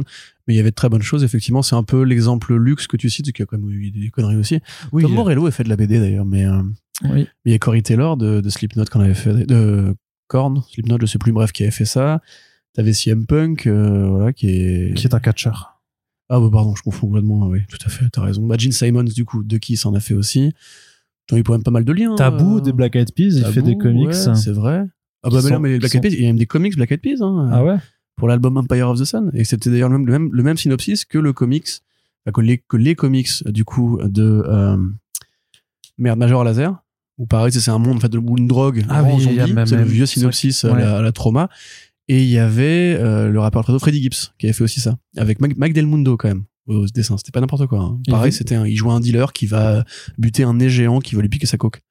C'est super dur à trouver ça pour le coup sur internet. C'est vrai que c'est euh, et qu'en fait c'est pas une idée non plus forcément la plus originale parce qu'il y a un éditeur indépendant américain qui s'appelle Z2 Comics dont on parle très peu parce que c'est euh, pourtant peut-être qu'il y a certains de leurs titres qui arrivent en France mais vraiment euh, C'est difficilement accessible quand même. Ouais, c'est ça. Où eux font mais- déjà beaucoup de collaborations avec aussi d'autres groupes de metal comme In Flames, c'est ça j'aime bien In Flames tu vois, par exemple, euh, Judas Priest euh, que je n'aime pas ou euh, Bertus que j'aime bien. Euh, voilà. Et même Max Bemis, il était pas. Max Bemis bien sûr, si, c'est un musicien ouais, c'est On un en avait parlé, je crois, quand on parlait de ces comics dégueux. dégueux, euh. Ouais, il a fait, alors, il a, il a fait des comics Moon Knight qui étaient pas trop trop mal. Puis c'est vrai qu'il a fait d'autres comics en indé. Le euh, spin-off de Conan avec ouais. euh, la, la barbare, enfin, euh, non, la pirate, qui dit qu'elle veut une bite géante, je pas qui- qu'elle veut une bite. Tu m'as raconté ça, je oui, crois. oui, c'était. c'est- Je sais plus, c'était Dark Agnes Non. Non, non, non, non, ça c'est Dynamite qui a la licence. Euh, non, bah non, c'est Marvel qui avait la licence, donc maintenant c'est Top Chef qui a la licence. Mais non, non, non, mais c'était. Titan. euh, C'est Titan. Titan, euh, pardon. Euh, non, non, c'était. Euh, je sais plus. Bref, on s'en fout. Retrouvez le podcast en question ou tapez Max Bemis Conan sur Comics Conan sur Google. Mais donc lui aussi, voilà, qui était un musicien de formation au départ. Enfin, c'est quand même assez régulier. Enfin, c'est quand même assez régulier, oui. Bélit. C'était pas Bélit. Bélit, c'est ça. Bien joué. Bélit. Comics bizarre avec Bélit. C'est ça. ça. sur Google. Où elle, où elle se réveillait d'un, d'un, d'un, d'un sommeil euh, cent- centenaire ou millénaire et qu'elle se retrouvait euh, quasiment nue euh, sur un bateau de pirates et que la première chose qu'elle demandait au mec c'était alors il y a qui c'est qui est là pour, pour me sauter? C'était, c'est, c'est- et tu fais. Voilà. Ah, tu fais waouh. Ok. ouais, bah oui. Et surtout quand tu reçois le mail du, du, du RP anglais qui fait euh, Ça te dirait de faire une interview avec Max Babies pour ça Bah écoute, euh, non. c'est gentil, mais, mais non merci. Moi, je pense qu'on aurait quand même dû le faire. mais- Bon, Bref, en tout cas, pour ça, pour dire que les, les univers, effectivement, comme tu dis, sont finalement assez poreux, mais même pas que Z2, je veux dire. Il y a vraiment où taper, voilà, des musiciens qui ont déjà fait un comics, encore une fois, sur Google, El Goog. Euh, Il y a quand même une longue liste, même des rappeurs, hein. Euh, L'album de MF Grimm avait été même récompensé, je crois. Euh, Eminem qui avait fait son comics avec le Punisher, là, qui était abject. C'était une horreur, ce truc. Je crois que c'était La Roca au dessin ou, ou un dessinateur dans cette catégorie de, sur, de photoréalisme euh, moche. Euh, Il y avait le Wu-Tang qui avait fait aussi des comics. Bon, après, eux, c'est des grands amateurs de comics, donc c'est pas du tout étonnant. Mais euh, donc oui, voilà. Volt, en tout cas, prévoit un label pour ça. Je trouve ça quelque part même un peu bizarre de leur part, dans la mesure où il y a déjà, euh, en fait... Ouais, des- mais oui, ils, veulent, ils, ils ont quand même euh, dit dans leur communiqué qu'ils allaient faire des éditions régulières, puis euh, premium, collector, machin. Moi, je les vois tellement faire des éditions avec des vinyles et des trucs comme ça, tu vois, histoire de. Oui, ça, ça pourrait être cool. ouais. Tu vois, ou, ou même demander aux groupes qui sont euh, à- sur les projets de faire des chansons pour accompagner. euh, En fait, ils, ils copient le label 619 qui fait des OST sur ses, euh, sur ses BD. hein, Exactement, bien sûr. Voilà, ils ont Voilà. vu Run, ils ont dit Hmm, pas mal. Mais euh, en plus, c'est tout à fait nouveau. Hein, tout ça. Complètement. Mais après, peut-être que c'est une façon pour Volt d'avoir une sorte de franchise, entre guillemets, ou en tout cas un truc, un produit grand public qui permettrait Oui, de, c'est c'est clairement pour de cibler. un- remplir les caisses. Bien sûr que c'est pour cibler clairement d'abord les fans des groupes en question Voilà. qui vont dire Oh, c'est le dernier album de Metallica avec une BD en plus. Alors je file chez mon Leclerc. Je pense qu'ils parlent, ils ont une voix plus, plus rauque, plus âgée, qui pue plus le tabac et le whisky, les fans de Metallica aujourd'hui. hein. ça commence à dater, tu es- Metallica, tu hein. es plein de préjugés. J'ai vu, non, mais je connais des fans de Metallica, si tu veux. Quand moi, j'ai, moi, j'ai fait pas mal de Hellfest. Not, not all fans de Metallica. Après, non, il y a sûrement des jeunes qui sont fans de Metallica aussi. Et qui lisent des comics, je ne sais pas, peut-être. Peut-être, peut-être. Dites-le nous, dites-le nous si on vous a, si on vous a peiné avec nos. C'est pas impossible qu'on ait, goûts- ouais, qu'on a- on est agacé de trois personnes. Et vous savez, on, on prétend pas du tout avoir bon goût. Hein, ça, euh, Oh bah ça clairement pas. Allez, j'adore Black M. Voilà, Vous voyez le pull de Arnaud, par exemple. Oui, en plus, c'est vrai, effectivement. il est trop bien. Mon pull. Corentin, on continue du côté de Ewa Studios qui annonce une nouvelle série ou mini-série qui s'appelle The Ribbon Queen, la reine à ruban euh, ou la reine des rubans de Garth Ennis et Jason Burrows, un duo créatif qui est cool, qui est bien et qui est très habitué à travailler à travailler ensemble. Non, depuis très longtemps, effectivement. Bah, le Punisher en particulier. Euh, Néo euh, Providence aussi. Provid- Alors, Providence, c'est Alan, Alan Moore, Moore, pardon. coup, euh. Non, je- Non, attends, n'importe quoi. si. Si, C'est mais tu étais en train de me faire douter sur Alan Moore. C'est. Alan Moore, mais c'est Jason Burroughs Voilà, aussi, pardon. ça, oui. Donc rien à voir. Mais Burroughs, en fait, pour un mec qui a un coup de crayon, on va dire particulier, mais je trouve qu'il s'est vraiment bonifié avec le temps. Moi, j'aime bien. Euh, parce que t'as bien tes fans d'horreur aussi. Donc, Oui. euh, du coup, comme Ouais. le dessin est horrible. Excellent. Euh, c'est pas dessin n'est pas horrible. Non, non, non. En plus, vraiment, moi, j'avais du mal au début, mais c'est un peu comme Dylan, en fait, où tout le monde a un peu du mal au début. Il faut comprendre que c'est fait exprès, ce côté un peu toon euh, et un peu crado, etc. C'est justement pour ça que Ennis l'aime beaucoup. Ennis travaille régulièrement avec des artistes qui n'ont pas un trait réaliste à dessin, ou jeu de mots, dans l'idée que euh, ce qu'il fait, lui, est tellement bizarre et euh, crado et gamin que c'est voilà une volonté euh, affichée derrière. Et finalement, quand on voit Punisher soviet, qui est encore une fois réalisé par Burroughs, c'est très joli, c'est même finalement plutôt propre par rapport à ce qu'il faisait avant. Oh, il y a quand même des scènes décorchées qui sont vénères. hein. Oui, mais c'est ce que je veux dire au niveau de la finesse euh, de l'ancrage, la finesse du trait, Oui. par rapport au côté vraiment granuleux qu'il pouvait avoir à une époque où vraiment les proportions exagérées, ou euh, même les fringues, les textures, etc. Là, il a fait un effort pour bonifier son trait, on va dire. Donc, euh, c'est ça qu'on peut dire sur ce projet-là, parce qu'au niveau du synopsis, c'est pas très clair du tout. On sait qu'il y a Bah quelqu'un qui, il y a une reine et des rubans. on sait que quelqu'un donc va euh, probablement se faire assassiner et qu'un personnage féminin va pour venger. euh, C'est la reine des rubans. voilà, invoquer probablement effectivement la reine des rubans, euh, une entité très ancienne, euh, très très puissante aussi, et qui va ramener un esprit de vengeance, euh, et qui va probablement s'en prendre aux responsables. Donc ça a peut-être une sorte de côté un peu irréversible ou Rap and Revenge, je ne sais pas. Euh, on sait que Ennis se met un petit peu euh, davantage au personnage de féminin récemment, notamment avec Marjorie Finnegan, Tim Finnegan, nanana, euh, chez Ahoy, donc une, un récit de chrononaute avec une, une nana trop, trop starbée avec un fusil à pompe et tout, c'est super bien. Euh, qu'il a fait bah, beaucoup de projets en indé récemment, Sarah aussi, qui était un, un roman graphique euh, Chez TKO avec un personnage féminin. Donc c'est cool de le voir creuser un peu cette partie-là de sa carrière. Parce qu'à part Jennifer Blood et quelques autres euh, badass un peu guerrières, c'est un truc qui lui manquait un peu. Enfin, il y a The Pro techniquement, mais bon, je sais pas si c'est un exemple que tu as envie de citer quand tu parles du côté The féministe de Pro, Garcenis. qui arrive d'ailleurs ce mois-ci, je crois, euh, si c'est bien, s'il n'y a pas eu de, re- ouais, y a pas eu de, euh, de retard chez Achilles, hein, donc euh, soyez là. avec une super préface que je dis à chaque fois qu'il faut la lire. Euh, donc c'est bien et effectivement donc dans ce communiqué de presse qui on va dire qualifie les principales sorties pour le, le début d'année chez Aiwa, on avait donc la confirmation de la plupart des projets qui avaient déjà été annoncés. Donc euh, Trojan de Daniel Klaus et euh, Lacey, euh, Black Tape de Panosian et alors Talagic, je sais pas comment ça se prononce, Talagic, Tala- Talachik, je sais pas. Red Zone de Cullen Bunn, Youhou, et Mike Deodato Jr. Wouhou Ouais, bah, et. Lilo hein. Ridge aussi, voilà, qui est toujours là en, en colo. Et la série Gatsby, qui devait au départ tu sais, être une réinvention euh, un peu LGBT, réseaux sociaux friendly de Gatsby Magnifique de, de Scott Fitzgerald, euh, qui devait sortir là, en fait, ce mois-ci euh, en single, et en fait a été décalée en roman graphique directement. Donc, euh, bah, c'est Jeremy Holt, dont on avait parlé pour Made in Korea, un album qui normalement devrait arriver chez Panini Comics, si c'est pas déjà le cas. Plus tard, Euh, hein, super plus petite histoire sur l'intelligence artificielle, les lobbies et les liens entre l'Asie et l'Occident pour la création des IA et des robots, qui s'attaque à ça. Donc un roman graphique qui sortira l'année prochaine. Plutôt un bon programme, je trouve, assez varié. Il y a des propositions qui sont intéressantes. Je vous décris pas chaque série parce qu'on n'a pas le temps, mais vous pouvez retrouver l'article sur comicsblog.fr. Et euh, voilà, j'ai envie de dire que du Garcenis euh, qui continue à créer, tout le temps à créer, tout le temps à créer, ça fait toujours plaisir. Il est en bonne forme, il n'a pas fait de projet vraiment inintéressant récemment. Et encore une fois, son duo avec Burroughs, on sait qu'il sera à l'aise au niveau du crayon. Je sais même pas si c'était pas lui qui faisait justement Marjorie Finnegan en fait. Mais on vérifiera, voilà. Yes. Corentin, j'ai une autre question à te poser. Est-ce que tu aimes un peu euh, le stat, le stat, la Saturday Night Fever? La- la fièvre du si samedi tu soir. Si j'aime le métal, et si j'aime le film du coup, c'est un affaire ou Ouais. le, le musique disco en général? C'est ça. Ou si j'ai- chaud à la tête le samedi Est-ce que tu aimes la fièvre du samedi soir? J'aime, c'est un film sympathique. J'aime bien les, les chorés, ouais. Ouais, Ouais. donc ça, La photo est sympa aussi dans ce film. Saturday Night Fever. Mais euh, nous, on va parler plutôt, on va plutôt, c'est bien. On va plutôt parler de, Night Fever, donc sans le samedi. Ça n'a rien à voir. faut- Ça n'a rien à voir. Ça n'a rien à voir. Mais le jeu, le calembour, Nul. Nul. le calembour était bien. Ca- Mais ca- Quel calembour bah, J'ai juste rajouté Saturday au titre du prochain Brubaker. yes. J'enchaîne, tu... Night Fever de Oui. Brubaker et Phillips, un duo créatif que tu ne connais absolument pas, que tu ne maîtrises pas du tout, Corentin. Non, loin s'en faut. Bah, J'étais content parce que ça a quand même l'air sympa pour des petits nouveaux qui, euh, qui Qui débutent. débute. C'est un peu risqué de la part de Image de leur faire confiance parce qu'apparemment. Alors j'ai cru comprendre Ils ont- qu'il avait fait un volume un peu obscur de Captain America il y a très longtemps. bon.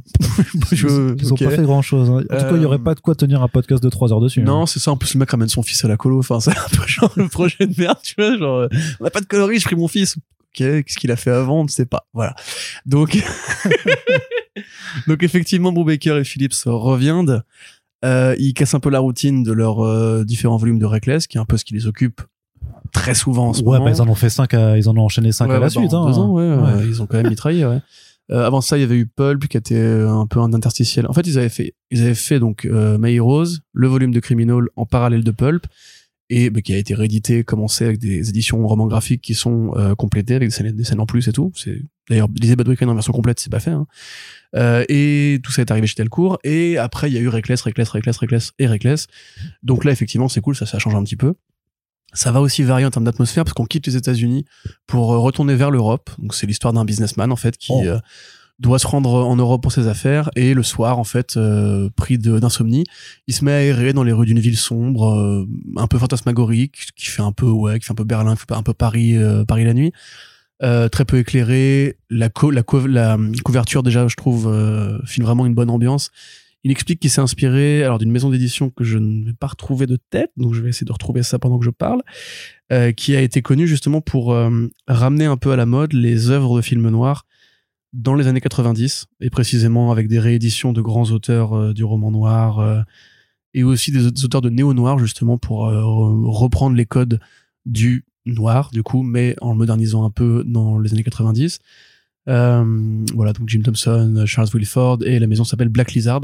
Et il dit qu'il s'inspire aussi justement des romans graphiques européens enfin des, bandes- des bandes dessinées européennes sexy des années 70 donc on peut très bien voir effectivement ce que ça va être euh, ça va être le monde de la nuit ça va être la, la, la drogue parce que encore une fois Baker n'est pas étranger à ce sujet. Pigalle. Pigalle bam euh, les soirées mondaines le club Silencio balababoum euh, et il va Les filles toutes nues. exact oui puis voilà Euh, DSK tout ça voilà euh, Daska, c'était à Lille. Bec BD euh, c'était à Lille. les soirées coke et tout. Donc voilà, ça va probablement être un truc où en fait un personnage rentre dans le monde obscur de la nuit, se laisse emporter par apparemment une jeune femme qui lui sert de guide, et après ça migre en polar comme à chaque fois. Ça peut être un truc vraiment très, très intéressant en termes d'atmosphère et d'ambiance. Ça change radicalement de Reckless qui est techniquement du néo noir, on va dire années 80, mais qui est vraiment très scolaire dans sa dans son, son approche en fait de la fiction de détective. Euh, effectivement, donc c'est encore une fois Jacob Phillips, Jacob Phillips aux couleurs, Sean Phillips au dessin. Encore une fois un roman graphique. Euh, Bah, ça, de toute façon, faut se dire qu'ils referont oui, plus oui. de. bah, peut-être hein. s'ils refont du criminal, parce qu'ils aiment bien le côté single, je pense. Mais Ils non, mais ça, a un- ça avait un vrai intérêt dans criminal, parce que tu sais, par Non, mais par- Brubaker l'a écrit qu'il voulait plus faire de. de, de Oui, mais tu sais, on dit ça. De monthly comics, justement. On dit ça. Puis on dit ça après.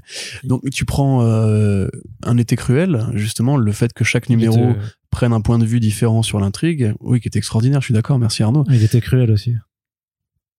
Ah, il était cruel, il était cruel. En fait, tu veux pas qu'on finisse ce podcast, Allitération, on était cruel, elle est T'en as marre Ok, bon, on passe à la suite. Ça a l'air super bien. Lisez-le quand ça sortira chez Delcourt ou en VO. Euh, Brubaker Philips, les meilleurs de l'industrie. Calembour. Allez hop.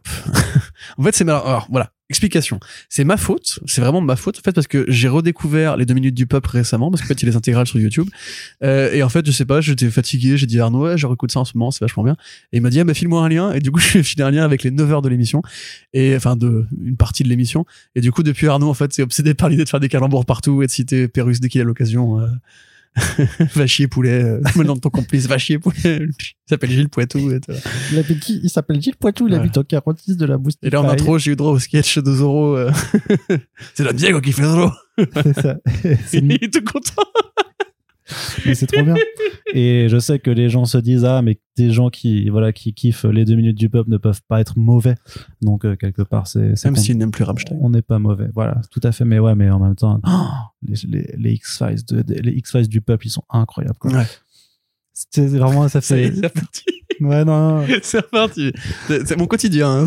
Vous aurez vu les habitants de ce village, ils ont disparu. Ils sont disparus. Ils étaient disparus, ils sont tous partis. Vous pourriez le dire un peu plus vite s'il vous plaît. Ils sont disparus. Mais non, j'ai dit qu'ils étaient disparus. Disparus. Il y a 15 rues, ça fait 10 habitants par rue. Ah là là, pardon. Voilà. On entend toujours cet extra de fait, cet extraterrestre. C'est extra. Pardon. Donc, pour la news suivante. Sûrement des jeunes qui nous écoutent qui savent pas ce que c'est que deux minutes du peuple et qui nous prennent pour des grands malades là. C'est clair, mais écoutez, cherchez deux minutes du peuple, c'est incroyable. C'est Ouais, euh, faut tout trouver. c'est ce qu'il y avait de mieux, intégrale de minutes euh, sur euh, YouTube. Vraiment ce qu'il y avait de mieux au début d'Internet à télécharger, quoi. C'est vrai. C'était un peu lancé de sa gamme P3 en plus. Ouais, non, c'était trop fort, trop trop fort. Allez, Corentin, euh, du côté un petit peu mainstream de l'actualité comics, on va avoir deux actualités, puisqu'en ce moment, les, euh, les éditeurs ont pas des trucs ultra excitants non plus. Euh, Marvel a annoncé ses FCBD. Donc le FCBD, qu'est-ce que c'est? Tout simplement, le premier samedi du mois de mai. Historiquement, maintenant, c'est le Free Comic Book Day, c'est-à-dire que les éditeurs vont distribuer des comics gratuits dans les comic shops participants. Le but étant de faire découvrir les personnages, de faire découvrir une histoire, parfois de proposer soit une preview euh, d'un truc qui va sortir plus tard ou parfois même en fait un prologue, une histoire inédite de quelque chose que les gens connaissent. Et donc Marvel, euh, ça fait quand même quelques années que souvent leur euh, SCBD ça sert à un peu d'introduction pour leurs gros events. Et comme ils continuent de faire des gros events, euh, eh Ou bien des événements tout court. voilà, en 2023, la donne ne sera pas changée puisque, comment dire, euh, il va y avoir de nouveau un numéro FCBD Amazing Spider-Man Venom qui va permettre d'avoir une Ouais. histoire avec Zeb Wells euh, et donc euh, qui, qui est sur le run qu'il fait avec John Romita Jr. Ouais. Et aussi ben, une histoire qui va permettre de teaser l'event de l'été sur les symbiotes qui s'appelle Summer of Sym- Symbiotes qui va être incroyable. L'été Et- des symbiotes. C'est ça, c'est parce que ça, ça sort l'été et il y a des symbiotes. Eddie Brock veut aller à la boule cet été. Écoutez ce que c'est dit, préférerait aller à Saint-Tropez? que vont-ils choisir? Découvrez-le tout de suite dans l'été des symbiotes. L'été des C'est une musique avec un générique à la con, avec des fondus, tu sais, en mode genre euh, Eddie. Brock et Venom. C'est ça. Qu'est-ce que ça dit Eh, Carnage, tu sais, tu sais, mais tu sais, ils euh, Oh putain, Carnage, t'as encore oublié la bouteille d'eau. Oh, Ah. non, alors.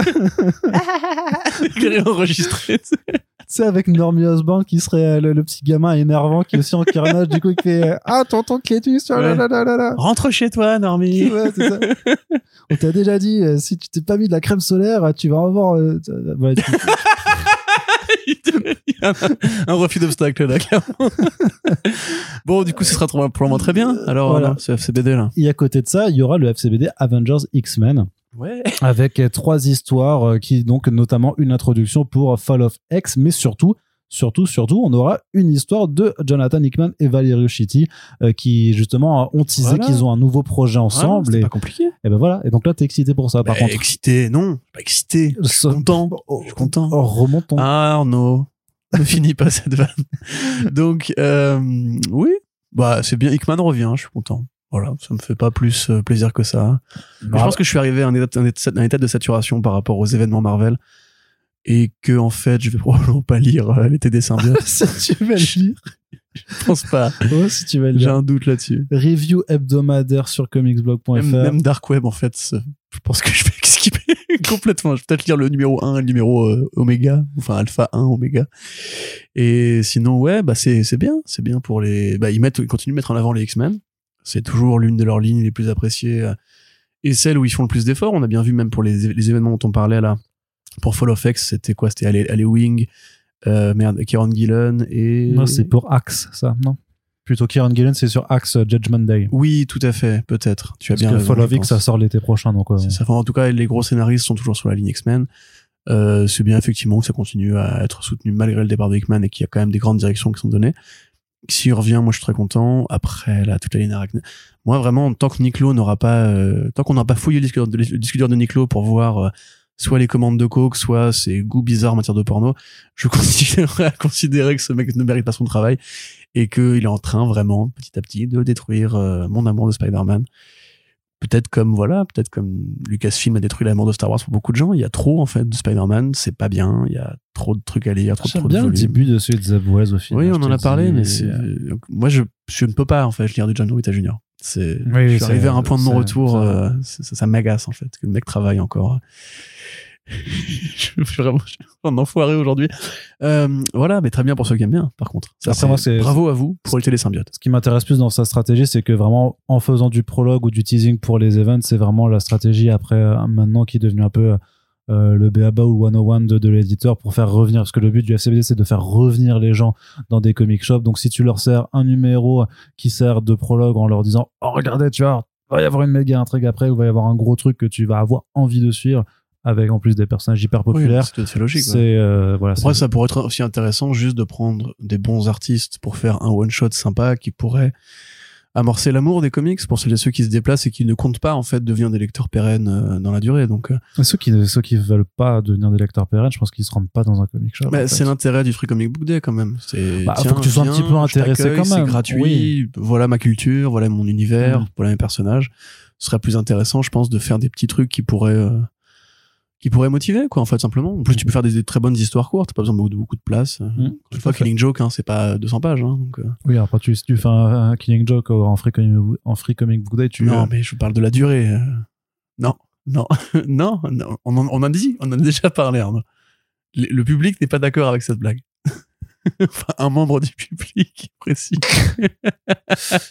Une suite pour The Sandman Universe Nightmare Country a été annoncée chez DC Comics Corentin. Douglas House, effectivement, c'est super cool.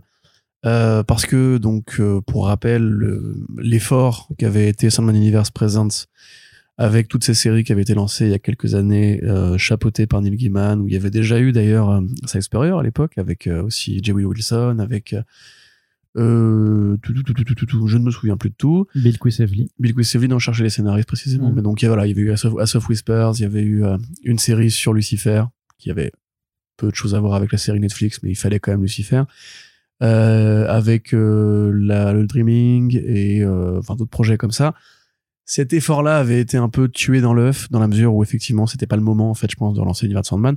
Là, comme la série Netflix est arrivée et en plus bah, aura droit à une, une Oui, tu anticipes un petit peu sur le programme. voilà, net, euh, DC Comics s'était dit effectivement, comme à chaque fois qu'un produit grand public arrive, c'est le moment de mettre un peu des ronds et de faire venir des artistes vedettes euh, pour récupérer le projet. Des Sauf que- ronds, petits pas.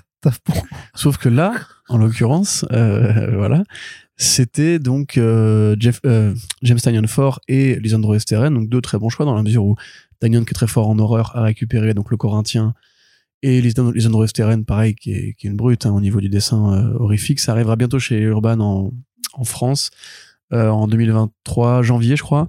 Donc vous pourrez le lire à ce moment-là si vous êtes fan du Corinthien, si vous l'avez découvert avec la série Netflix, c'est vraiment fait pour faire des correspondances entre les deux, hein, même au niveau du design. Quand, Paquet- quand Paquette dessine le Corinthien, il, dessine vraiment Boyd Holbrook euh, dans le costume.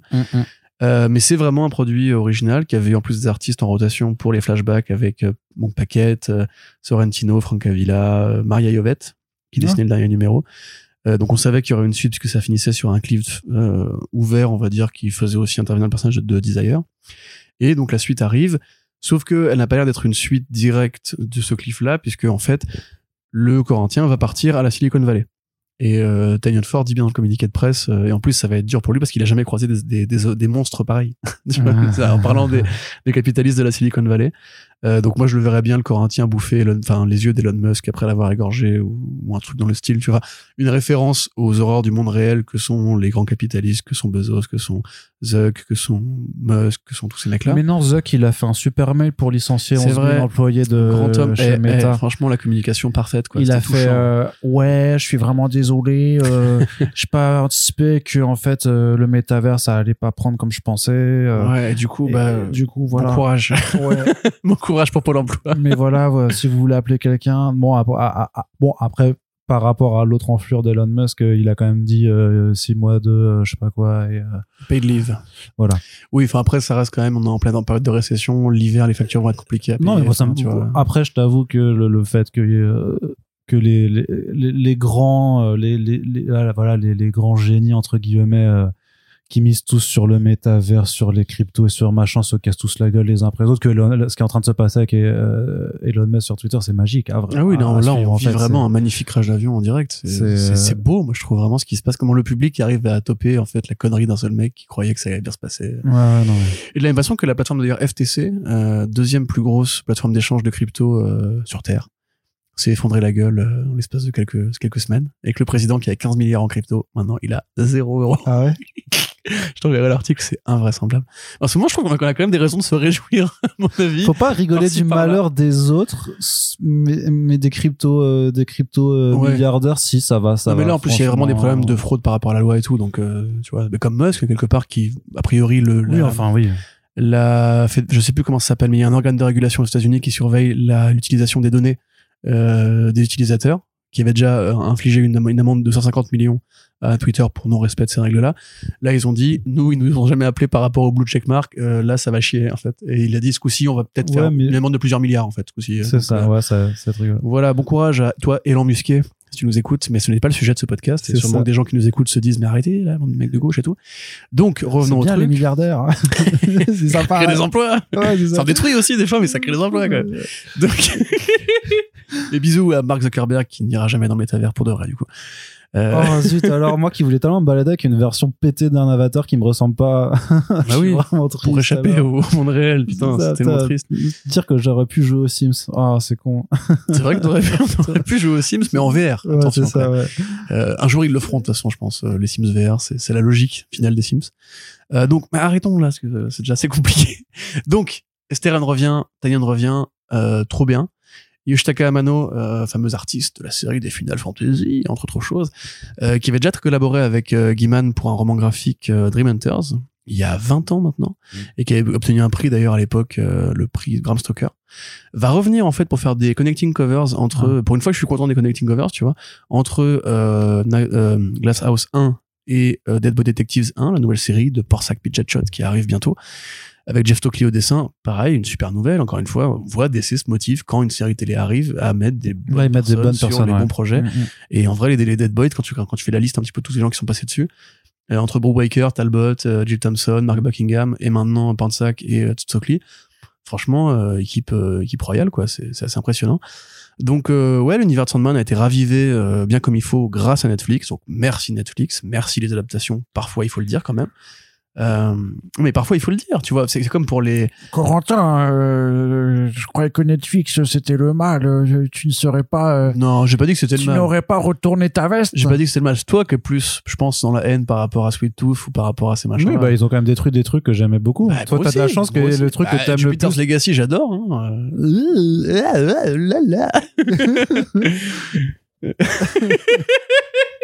Va beaucoup moins bien marcher maintenant. Donc, euh... donc voilà, non, mais je te dis, moi, c'est c'est comme quand on dit du mal de euh, Lock and Key. Lock and Key, ça a peut-être aidé à faire vendre des BD Lock and Key. Non, vois. non, Lock and Key, ils vendaient très bien sans la série Netflix. sais hein. c'est pour rappeler pourquoi on peut dire du mal de Lock and Key. Mais donc bref, voilà, enfin tout ça pour dire euh, l'univers, enfin les fans de Sandman ont, ont de la chance en ce moment parce que justement il faut pas faire de suite euh, à Sandman, il faut laisser Morphée euh, à la retraite. Même l'univers de Dreaming est trop proche en fait de la mythologie Sandman.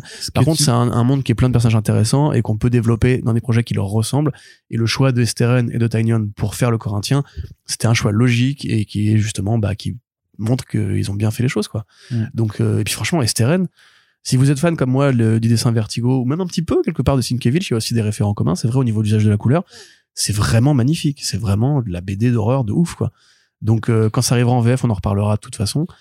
Mais euh, donc je, je redis quand même merci Netflix qui ou Mm. plutôt merci DC qui parfois se motive à faire des trucs bien et merci le Black Label quand même qui encore une fois je le dis à chaque podcast reste pour moi le meilleur refuge pour les fans des BD de super-héros euh, de qualité euh, d'hier sans forcing avec des vrais artistes des vrais projets authentiques et tout donc voilà Mm.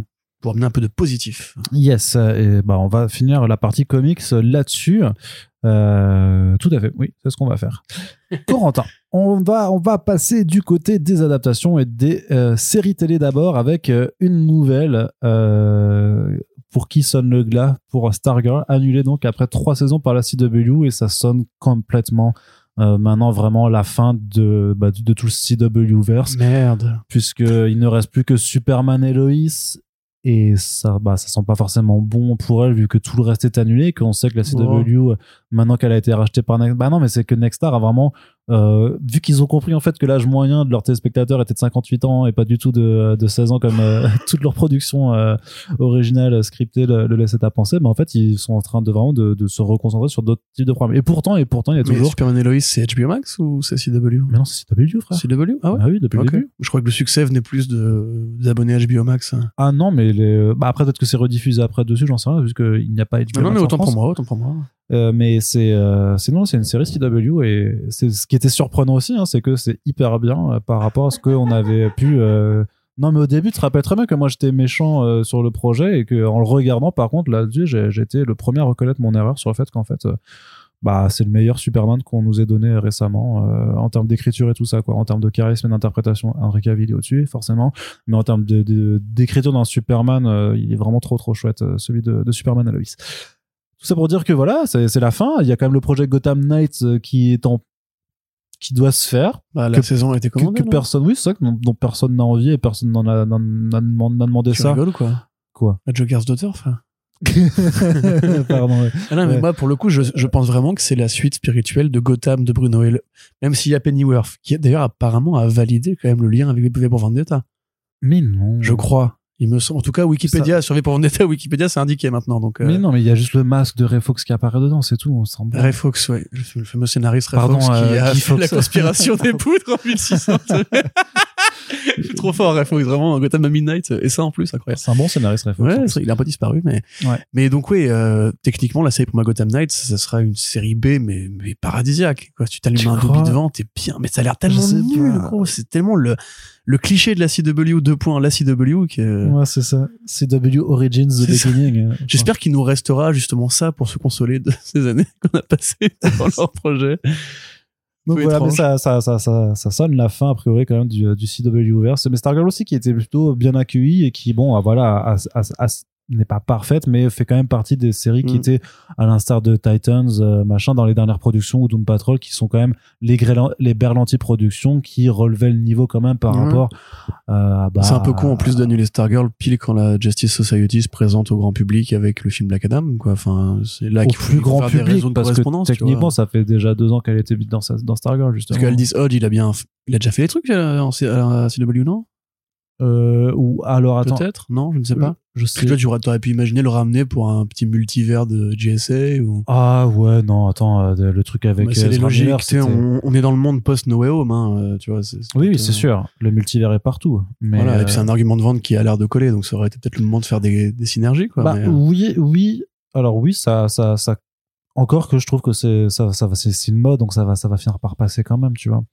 Je pense pas que ça va, que ça va continuer. Enfin, j'espère qu'ils veulent pas le faire durer pendant encore toute la décennie, parce que ça, ça, ça a saoulé un petit peu à un moment. bah, si on peut avoir un All-Star Superman euh, en forme de Man of Steel 2, ou plutôt l'inverse, un Man of Steel 2 en forme de All-Star Superman, moi je veux bien que la mode dure jusque-là.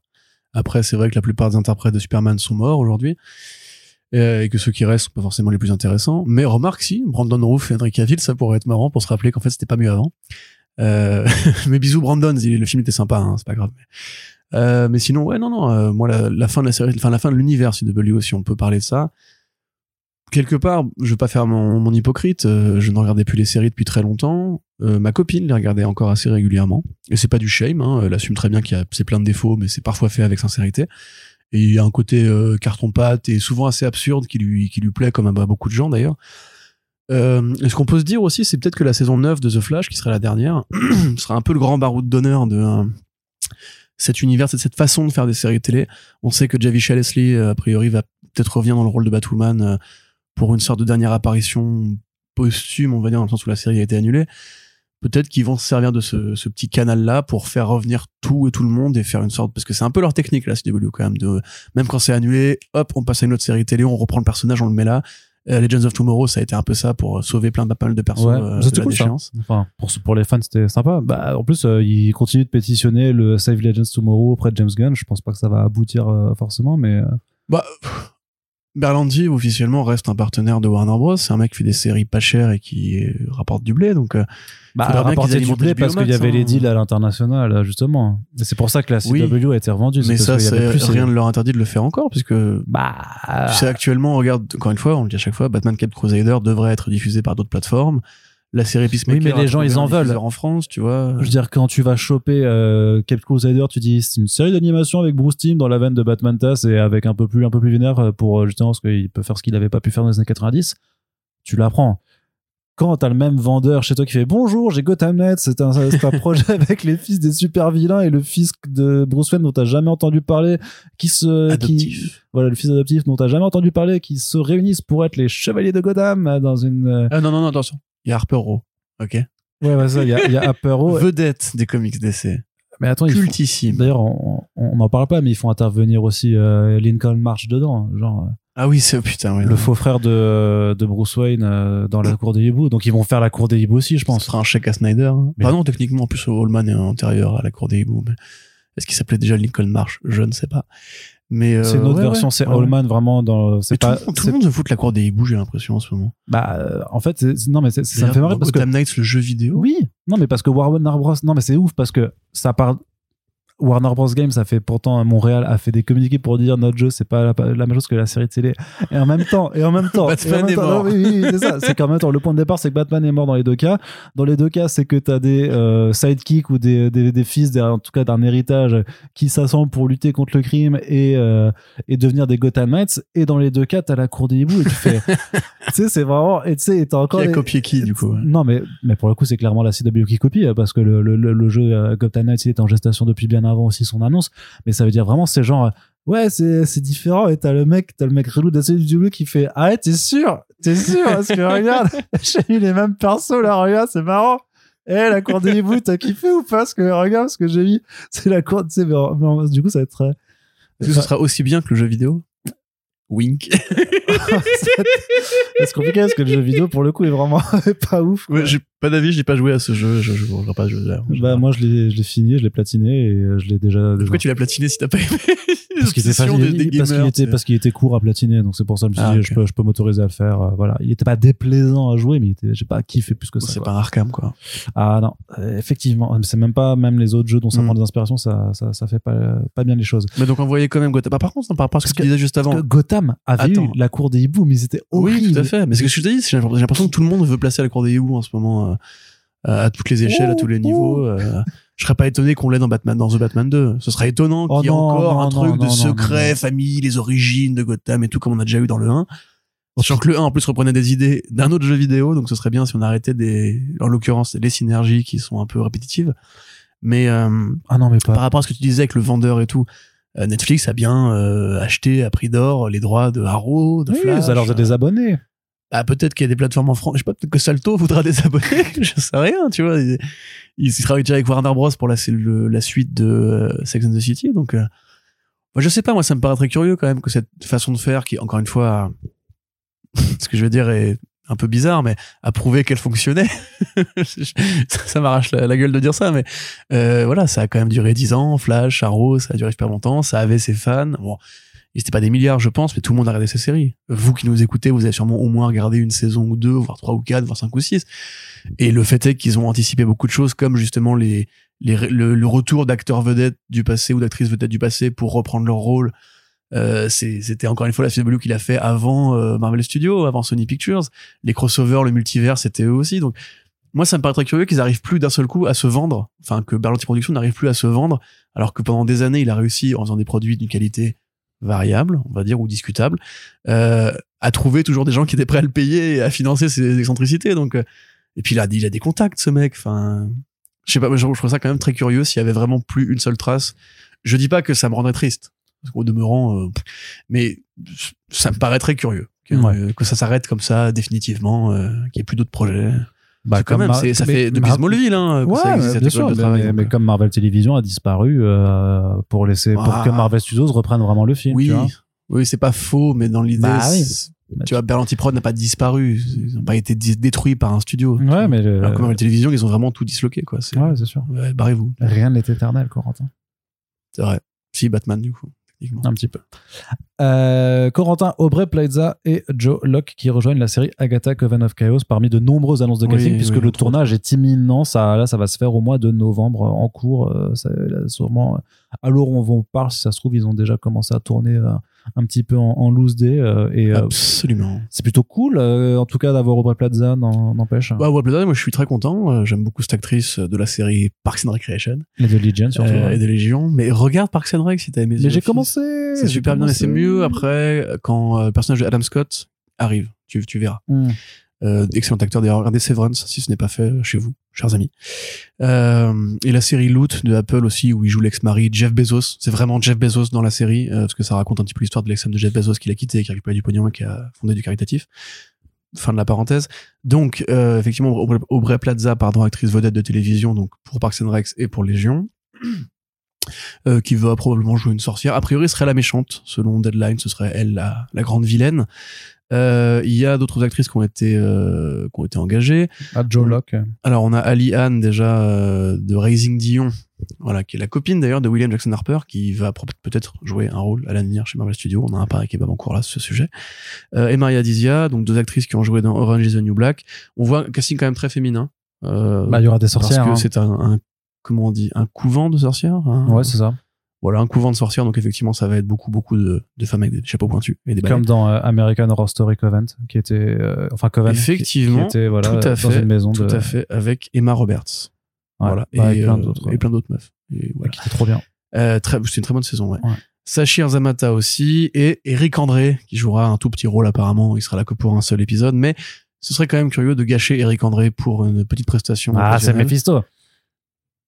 Non, ce sera peut-être un voodoo ou un autre personnage comme ça de la mythologie, de la mythologie, parce qu'a priori, la série va quand même vraiment leur servir à ouvrir en grand, après Werewolf by Night, l'idée qu'il y a un monde noir, un monde mystique, euh, qui évolue en parallèle des héros normaux depuis toujours.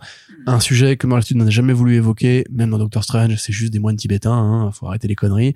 Euh, les, les dimensions sombres et noires, etc., c'est juste des kaléidoscopes euh, de merde. Euh, donc, pardon. Et même pour Wanda, même pour Wanda Maximoff, euh, c'était juste une création du Shield né d'une pierre. Il a fallu attendre WandaVision pour qu'on me dise, oui, oui, il y a effectivement le Necronomicon. euh, Ah, le Dark, euh, euh, oui. le Dark Hold. Ouais, ouais, Dark Necronomicon. Il y a la sorcière rouge, euh, il y a probablement Ctone qui existe quelque part aussi. Oui.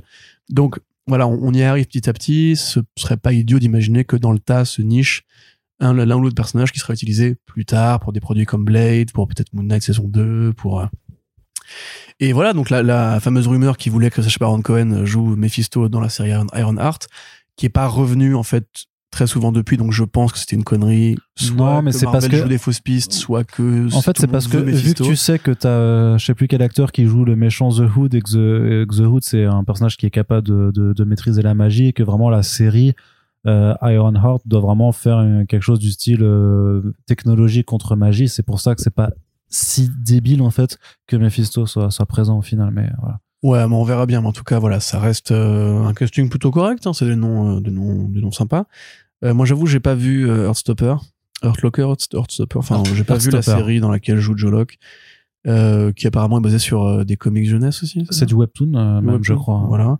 Et donc là, bon, la rumeur voulait que, vu qu'il a vraiment le physique de, le physique de Wiccan, et que c'est un spin-off de WandaVision qui ne pourra pas parler Et il que ressemble de vraiment à l'acteur. Hein, il euh, ressemble à l'acteur qui jouait euh, justement Billy. euh, Voilà, donc effectivement, c'est pas impossible qu'on ait à terme une Children's Crusade ou des Young Avengers qui partiraient aussi un peu de là. De toute façon, ça, ça c'est clairement une série qui va être utilitaire, je pense, parce que personne ne s'intéresse à Agatha Harkness, qui était un personnage sympathique dans la série WandaVision, mais qui est pas un comment dirais-je, qui est pas une rockstar, quoi. Enfin, tu vois, c'est c'est pas un, tu peux pas faire tenir toute une série sur juste les pérégrinations d'une sorcière euh, dans un couvent euh, à la Marvel.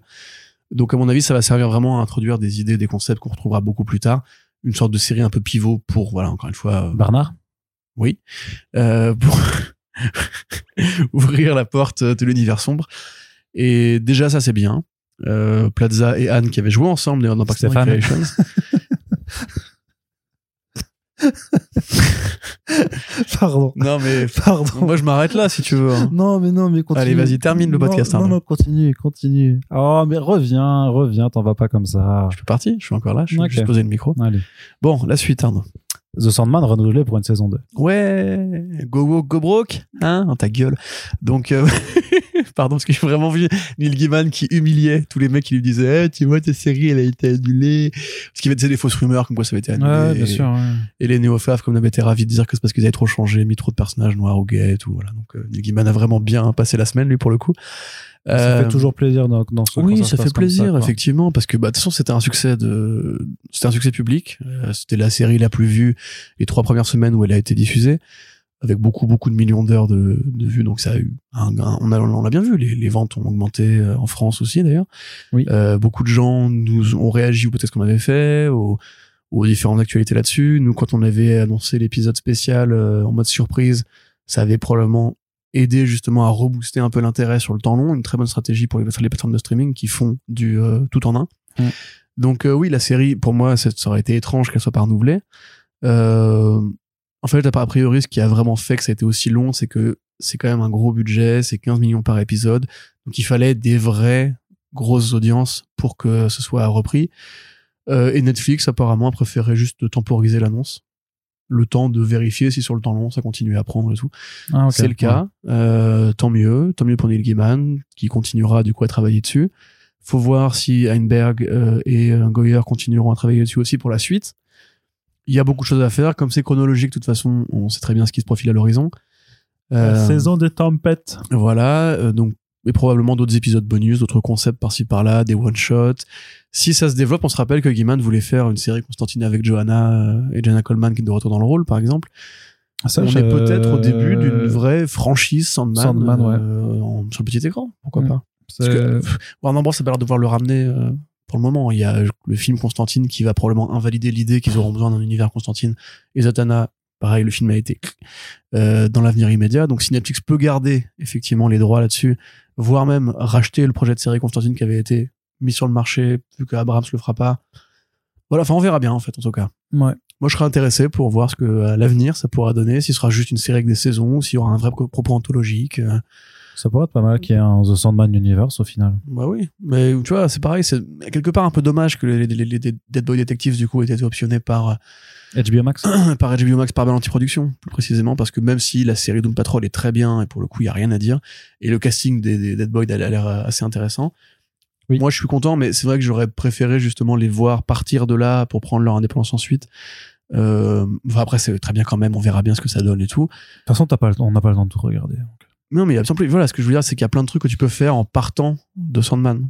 Tu peux faire une vraie série Lucifer, par exemple, qui reprendrait les comics Lucifer. Ce serait pas inintéressant. Mm. Si dans 5 ou 6 ans, les gens ont oublié la série Lucifer originale avec Tom euh, machin, Mais non, tu sais, il serait capable de faire n'importe quoi cette nouvelle série Ouais. Lucifer, c'est pas du tout comme la précédente. en plus, il serait obligé de l'appeler différemment parce que ça resterait Netflix. Il serait obligé de dire Lucifer, deux points. euh, Agent of Chaos. euh, ouais, Coven of, Coven of Chaos, ouais. non mais tu sais, ouais c'est ça. ouais. Crossover avec WandaVision. Bref. Donc, euh, Lucifer, Devil's Kiss. Je pas, oui, un truc comme ça, voilà. Et je pense qu'il le ferait s'il faisait comme ça. Non, mais tu vois, par exemple, des mini-séries. Par-ci, par-là, tu vois une mini-série sur des personnages qui arrivent bientôt, une mini-série sur Jonah Constantine, euh, Mm. Une mini-série sur la, les House of, Ouais, les mais House of, euh, euh, Secrets, House of Mysteries. euh. ou des épisodes des- ils, ils appelleraient ça des specials qui durait le, le, le- parce que de Netflix maintenant fait des épisodes d'une heure et demie parfois pour certaines séries donc euh, mais tu sais un special comme ça Sandman Overture. Tu le fais en un film d'une heure quarante. euh, enfin dans un, épisode spécial du coup tu vois, plutôt que vraiment Ouais. le présenter comme un feature film vraiment euh, présenter ouais, ça comme des euh, comme Marvel Studios avec ses nouveaux comme nouveaux Sense8 trucs, là. comme la conclusion de Sense8 tu vois Ouais, ouais, par par, exemple. exemple. Donc ouais, non, enfin, pour moi, le meilleur est à venir. En tout on cas. a des idées on a des idées Netflix appelez-nous euh, on n'est pas cher en plus Voilà, et juste moins, moins d'aplanissement vers le réalisme, vers les, les penthouses euh, en, en verre au milieu d'une. oui c'est vrai que ça c'était pas très pas nul. très joyeux Et pareil, enfin, n'hésitez pas vraiment à prendre des référents comics quand c'est des comics, en fait. C'est pas grave, c'est pas sale. Ouais. Pas de souci. C'est pas ça du tout. Allez, Corentin, va terminer ce podcast avec la partie cinéma. On n'a que deux actualités euh, toutes petites, euh, mais ce n'est pas la taille qui compte, Corentin. Donc, Daniel Kaluuya sera Spider-Punk dans euh, le film d'animation Spider-Man Across the Spider-Verse. Ça, c'est cool. Ouais, c'est cool. On savait qu'il y aurait Spider-Punk dedans, parce qu'il était déjà apparu sur pas mal de produits dérivés. Mais maintenant, on sait donc qui va le doubler. Et donc, Daniel Kaluuya, que vous avez pu voir dans Nope de... Mince. Jordan de. Jordan Peele, pardon. Qui dans était... Get Out, Jordan Peele aussi. Dans Get Out Dans aussi. Black Panther. Dans Black Panther C'est le mari de euh, Danny Gurira. Okoye. De Okoye, ouais. Euh, puis dans plein de trucs, il a fait Skins aussi. Et c'est un super acteur. Il a fait Slim and Queen, euh, il a fait des tonnes de choses. Je crois qu'il a été oscarisé euh, peut-être même une fois ou deux. Ah ouais. Euh, super acteur britannique, d'ailleurs, c'est important pour Spider-Punk, même si le vrai Spider-Punk est américain. Il pourra faire un bon accent euh, br- Ce britannique. serait marrant s'il le, il le prenait justement comme une version londonienne, euh, version années 70. années 70 euh. Ah, c'est sûr. du Ils vont lui- personnage. ils vont lui demander, je pense. Bah après, Hobart Brown dans les comics, c'est vraiment plus un gamin que pont des années 90 euh, qui est juste fan de punk et d'anarchie et de Proudhon et qui croit vraiment qu'on peut dé- défoncer le système, etc. Euh, un bon personnage. Moi, j'avoue, je suis pas forcément favorable à l'idée qu'on, avec cette super strat- strat- stratégie éditoriale, Nick Lowe, qu'on commence à nous chier du Spider-Punk en mode, regardez, il est cool, et donc achetez. Alors que tout le principe, c'est justement qu'en fait, c'est une vraie critique du capitalisme de Spider-Man dans Edge of Spider-Geddon. Salut, Euh, c'est Nico. par John Alors, ce soir, on a Spider-Punk qui va nous faire waouh, du graffiti sur les murs, c'est Oui, incroyable. Nico Saliagas. euh, Non, pas Nicolas. c'est- Nicolas Saliagas. Pa- Patrick Sébastien, plutôt. Là. Ah ouais, pas mal. Plutôt Patrick Sébastien. Mais pour dire vraiment, Ah là, Spider-Punk, t'es incroyable, franchement, tes graffiti. euh, Incroyable. Nos futurs. C'est un vrai pote, hein, lui en plus. euh, franchement, on s'est rencontrés à l'époque. euh, Tu t'appelais Spider-Man. Ait Spider-Punk, franchement, euh, sans qu'il y ait des canettes de 8 ensemble, c'était incroyable. Avant d'aller au Hellfest ensemble. Et en fait, tourner les serviettes. Pareil, si vous êtes jeune, voilà, googlez Patrick Sébastien. J'avoue- formidable. J'avoue que plus on va vieillir, plus on va faire des références. Je crois qu'il est anti-vax en plus, il me semble. Un truc Oui, comme ça. Oui, oui, bien sûr. Bref, euh, tout ça pour dire, voilà, donc Hobart Brown, qui en fait c'est Spider-Man, hein, c'est Spider-Punk, c'est pour ça que les autres Spider-Man l'appellent parce que c'est un punk, euh, qui a mené l'arme- la, la révolution contre Norman Osborn et qui a été récupéré par le Kang du futur, qui est un Kang industriel euh, qui, en fait, dans le monde du futur, Spider-Punk est considéré comme un, avoir été mort super jeune, comme Sid Vicious et tout, et c'est devenu un produit de consommation de masse, où on vend des figurines, des petites peluches. Et tout, Kurt euh, Cobain. voilà. Donc une vraie petite critique euh, du capitalisme dans l'univers Marvel, euh, qui a voilà son propre euh, Captain America, Captain Anarchy, et son propre Hulk, qui est un Hulk euh, comme euh, comme le Savage Dragon qui a une crête euh, verte trop stylée, c'est incroyable. Euh, donc c'est cool parce que Luke est un bon acteur, parce que euh, bah Brown est noir et que là on a pris un doubleur noir, c'est cool aussi. C'est cool parce que ce sera bien traité, probablement dans Spider-Verse, parce qu'on peut ne pas se faire de soucis sur la l'authenticité, le côté justement cool, à la fois esthétiquement et à la fois musicalement, qui pourra convier. Et voilà. Je suis content, moi j'aime bien Daniel Kaluuya. Toutes les, toutes les générations. Ah, moi, Skins, aussi, euh, comme comme Dev Patel, tu vois, tous ces, tous ces gens qui ont fait cette série télé euh, extraordinaire. Nicolas Hoult aussi. En fait, tous les mecs qui partent de Skins, qui, qui sont devenus des trucs. C'était bien mais- Skins Ah, c'est incroyable Skins, ouais. Ah ouais Mais bien sûr. Ah, Ça, va- ça va te plaire, toi, en plus. Toi qui aimes bien le côté adolescence un peu furieuse et tout, euh, quand tu réclamais dans euh, Varsity, j'allais dire le spin-off de The Boys et Gen V, Mm. là t'as vraiment ça, mais en Angleterre, quoi. C'est incroyable. Ok. Extraordinaire série télé. Ok, très bien. Et donc, on va terminer avec la dernière annonce euh, à prendre techniquement avec des pincettes parce que ça vient de Jeff Snyder. Mais Jeff Snyder, donc, c'est un reporter euh, qui a notamment écrit pour Collider, euh, Slash Film et tout ça, euh, qui en fait a rapporté. euh, c'est le seul scooper que je me permets de relayer récemment parce que vraiment, il a tapé juste à chaque fois sur ces derniers, justement, sur les, les- ces déclarations qu'il fait dans, notamment dans, dans ses émissions, dans son propre podcast. À savoir, il avait annoncé le casting de Harrison Ford pour euh, Thunderbolts euh, qui s'est révélé vrai dans, le rôle de, de Thaddeus Ross et il avait aussi annoncé euh, un jour avant euh, Variety euh, le, le projet Vision Quest chez Disney+. Et en plus là en l'occurrence ce dont on va parler ça paraît assez évident au final euh, que Tom Holland a donc signé euh, pour une nouvelle trilogie Spider-Man un nouveau contrat avec Marvel Studios qui lui fera donc une trilogie Spider-Man avec Sony Pictures mais aussi des apparitions dans trois autres projets a priori de Marvel Studios et donc ça deviendra ça deviendrait, ça deviendra, à voir encore, euh, l'acteur qui aura le plus. Mais en fait, ça l'est déjà de toute façon techniquement l'acteur qui a le plus de fois incarné Spider-Man en live action, puisque Ouais. avec euh, les Avengers, euh, Civil War. Infinity War, Civil War et, euh, et Endgame, en fait. il est loin devant les autres, bah, de Mm. toute façon, t'as aucun acteur à part. Non, enfin, t'es trois maximum, en fait, à chaque fois. Ouais. Donc, même quatre maintenant pour, pour les deux autres. Il y a, il y a beaucoup Enfin, de gens qui ont dit j'espère qu'il sera dans, euh, dans Daredevil Born Again, mais apparemment ce contrat concerne que le cinéma Oh, et, mais pas, et pas la. Non, mais justement. l'univers d'Ardeville tranquille maintenant. Non, mais il y aura, a priori, justement, ça ne concerne que le cinéma et, et pas les productions Disney. Bah, si, sauf qu'il y a quand même le, le cartoon euh, Spider-Man ou Oui, mais Flash ça. Là. Oui, oui, mais on. C'est pas une. Là, on parle d'apparition Oui, live action. J'ai bien compris, mais. Euh, bon, t'es content, toi, du coup? Pas plus que ça. J'ai pas grand chose à.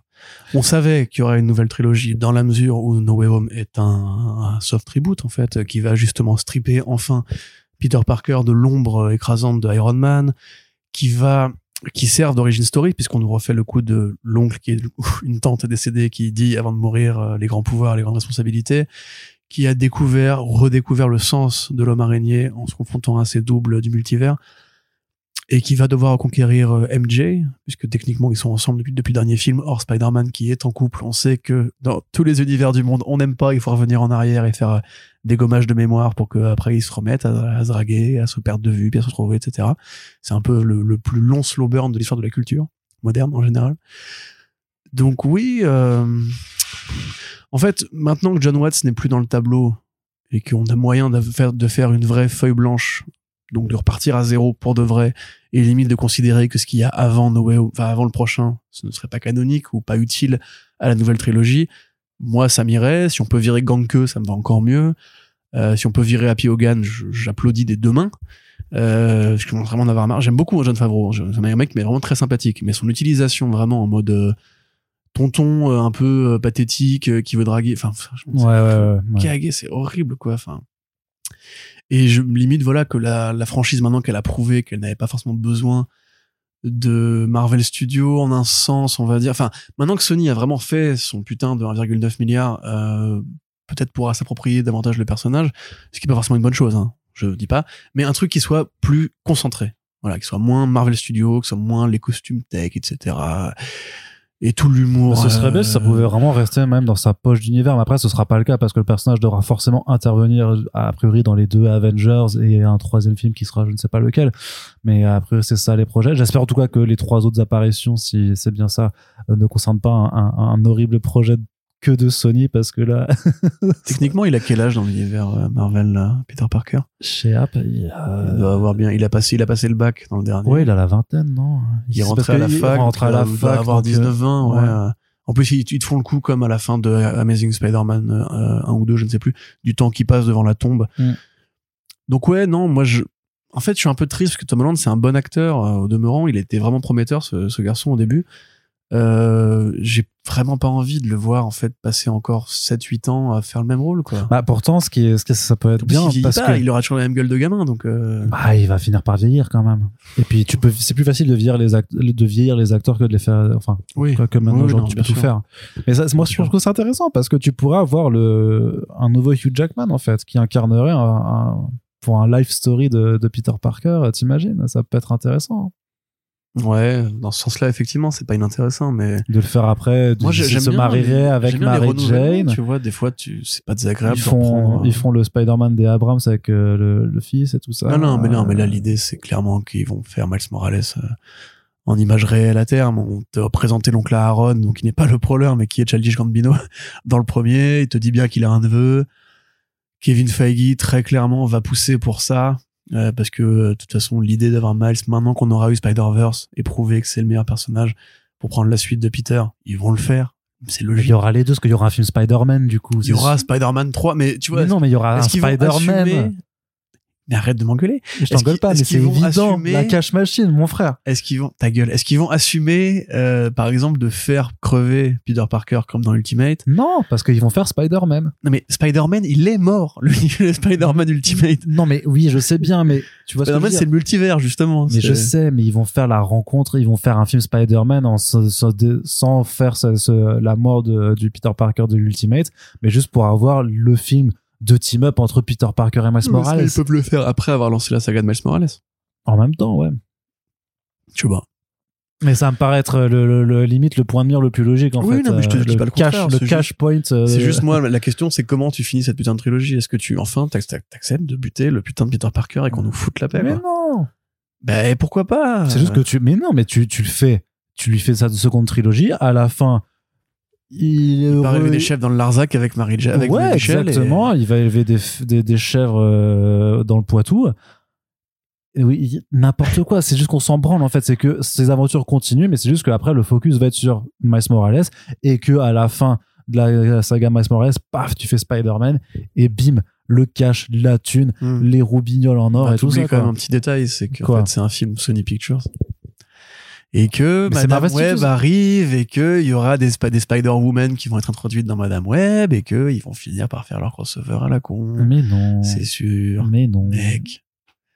Tu vois, la Gwen Stacy qui arrive, euh, campée par notre ami euh, de Euphoria, là, c'est Sidney Sweeney? encore que je commence à me poser la question Non, parce je que suis pas le- sûr les images de tournage, en fait, pointent vers un truc qui a l'air beaucoup plus classique et moins ambitieux que ce qu'on pensait, en fait. Euh, Oui, bien sûr. Ça ressemble vraiment à juste la- la- la- la- l'adaptation Bah, en fait, c'est du comics quoi. où Cassandra Webb euh, crève et donne les pouvoirs à euh, Julia Carpenter. voilà, Julia Carpenter, où il y a Anya Corazon et tout. En fait, ça va vraiment être ça, je pense. Euh, Et limite, si ça se trouve, Sidney Sweeney va juste être la meilleure copine du, de l'héroïne en mode euh, Sista, tu vois. Enfin, mais pareil pour Tahar Rahim, euh, qui serait peut-être euh, Ezekiel, euh, ou alors euh, l'un des, des. Oh, ça a l'air nul, putain.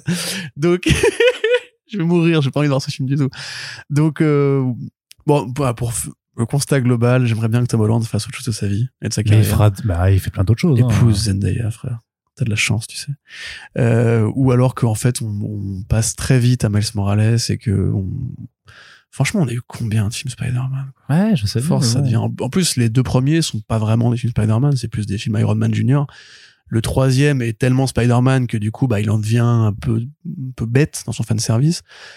Euh, moi, j'ai encore pas eu un film où, qui me dise Tom Holland, c'est le nouveau Spider-Man. Pour moi, je suis resté vraiment Keblo à euh, c'est Andrew Garfield, le Spider-Man canonique dans ma tête, tu vois. Et ça me fait chier parce que j'aime bien Spider-Man au demeurant. Limite, j'attends plus la série Freshman Year, en fait, tu vois, qui a l'air justement plus arachnéenne vraiment. On te prend tous les vilains, un truc global et tout. Euh, là, je- du coup, j'ai envie d'avoir un Spider-Man de, cinéma qui arrive, mais je suis déjà rincé, en fait, de la trilogie qu'on vient de vivre. Donc ça m'emmerde un peu. Donc on verra bien. euh, peut-être que le meilleur est à venir. euh, peut-être que Marvel Studios va prendre un grand réalisateur, une réalisatrice pour faire le film. euh, peut-être que, en fait, il va revenir, notre ami euh, Sam Raimi. Non, Non, ils vont. je le dis, mais je n'y crois pas. Comment il s'appelle le pote de euh, Ryan Reynolds là, qui fait tous ces films de merde euh, Sean Levy? Ouais. Ouais. il va C'est- faire. En plus, probablement un jour, il fera un Marvel. Hein. Enfin, il va faire techniquement Bah, il va faire 3, Deadpool mais 3 comme déjà. un Marvel Studio canonique. Mm. Mais c'est pff, c'est comme Rom Serra ou tous ces acteurs en fait qui sont juste des prête-noms pour les, act- les acteurs producteurs qui font tous leurs films, tu vois. Mm, ouais. Il en a d'autres en plus. Pareil, Dwayne, Dwayne, Dwayne Johnson en a d'autres et Ryan il en a d'autres aussi. Ils ont leur rame de, de petits fantassins. euh, Vas-y, filme-moi comme ça, s'il te plaît. Le mec met son nom sur la copie, quoi, c'est tout. C'est ça. Mais Très respect, respect. Non, mais très bien. On, on- on ne pourra que être content d'avoir euh, de se tromper. Parce que si, par John euh, c'était ça aussi. Hein. si les, si les films sont, sont bons. Donc on verra bien. Ouais. Allez, Corentin, on va se quitter Allez. sur ces entrefaits avec la conclusion de cette émission. J'espère que ça vous a plu. N'hésitez pas à le dire si c'est le cas. C'est comme avec les artistes, euh, voilà, il faut dire les choses euh, autant que les choses existent. Et donc, vous pouvez euh, soutenir surtout le podcast sur les réseaux sociaux. Et comme on le disait en début de podcast, on a une page Tipeee ouverte également pour nous faire voir l'avenir avec sérénité, du moins plus que euh, celle de Twitter et d'Elon Musk. en tout cas, Elon on vous remercie de nous avoir écoutés. On vous kiffe, on vous fait des bisous et on vous dit à très bientôt sur le podcast. Salut Et Polo qui dit au revoir. Salut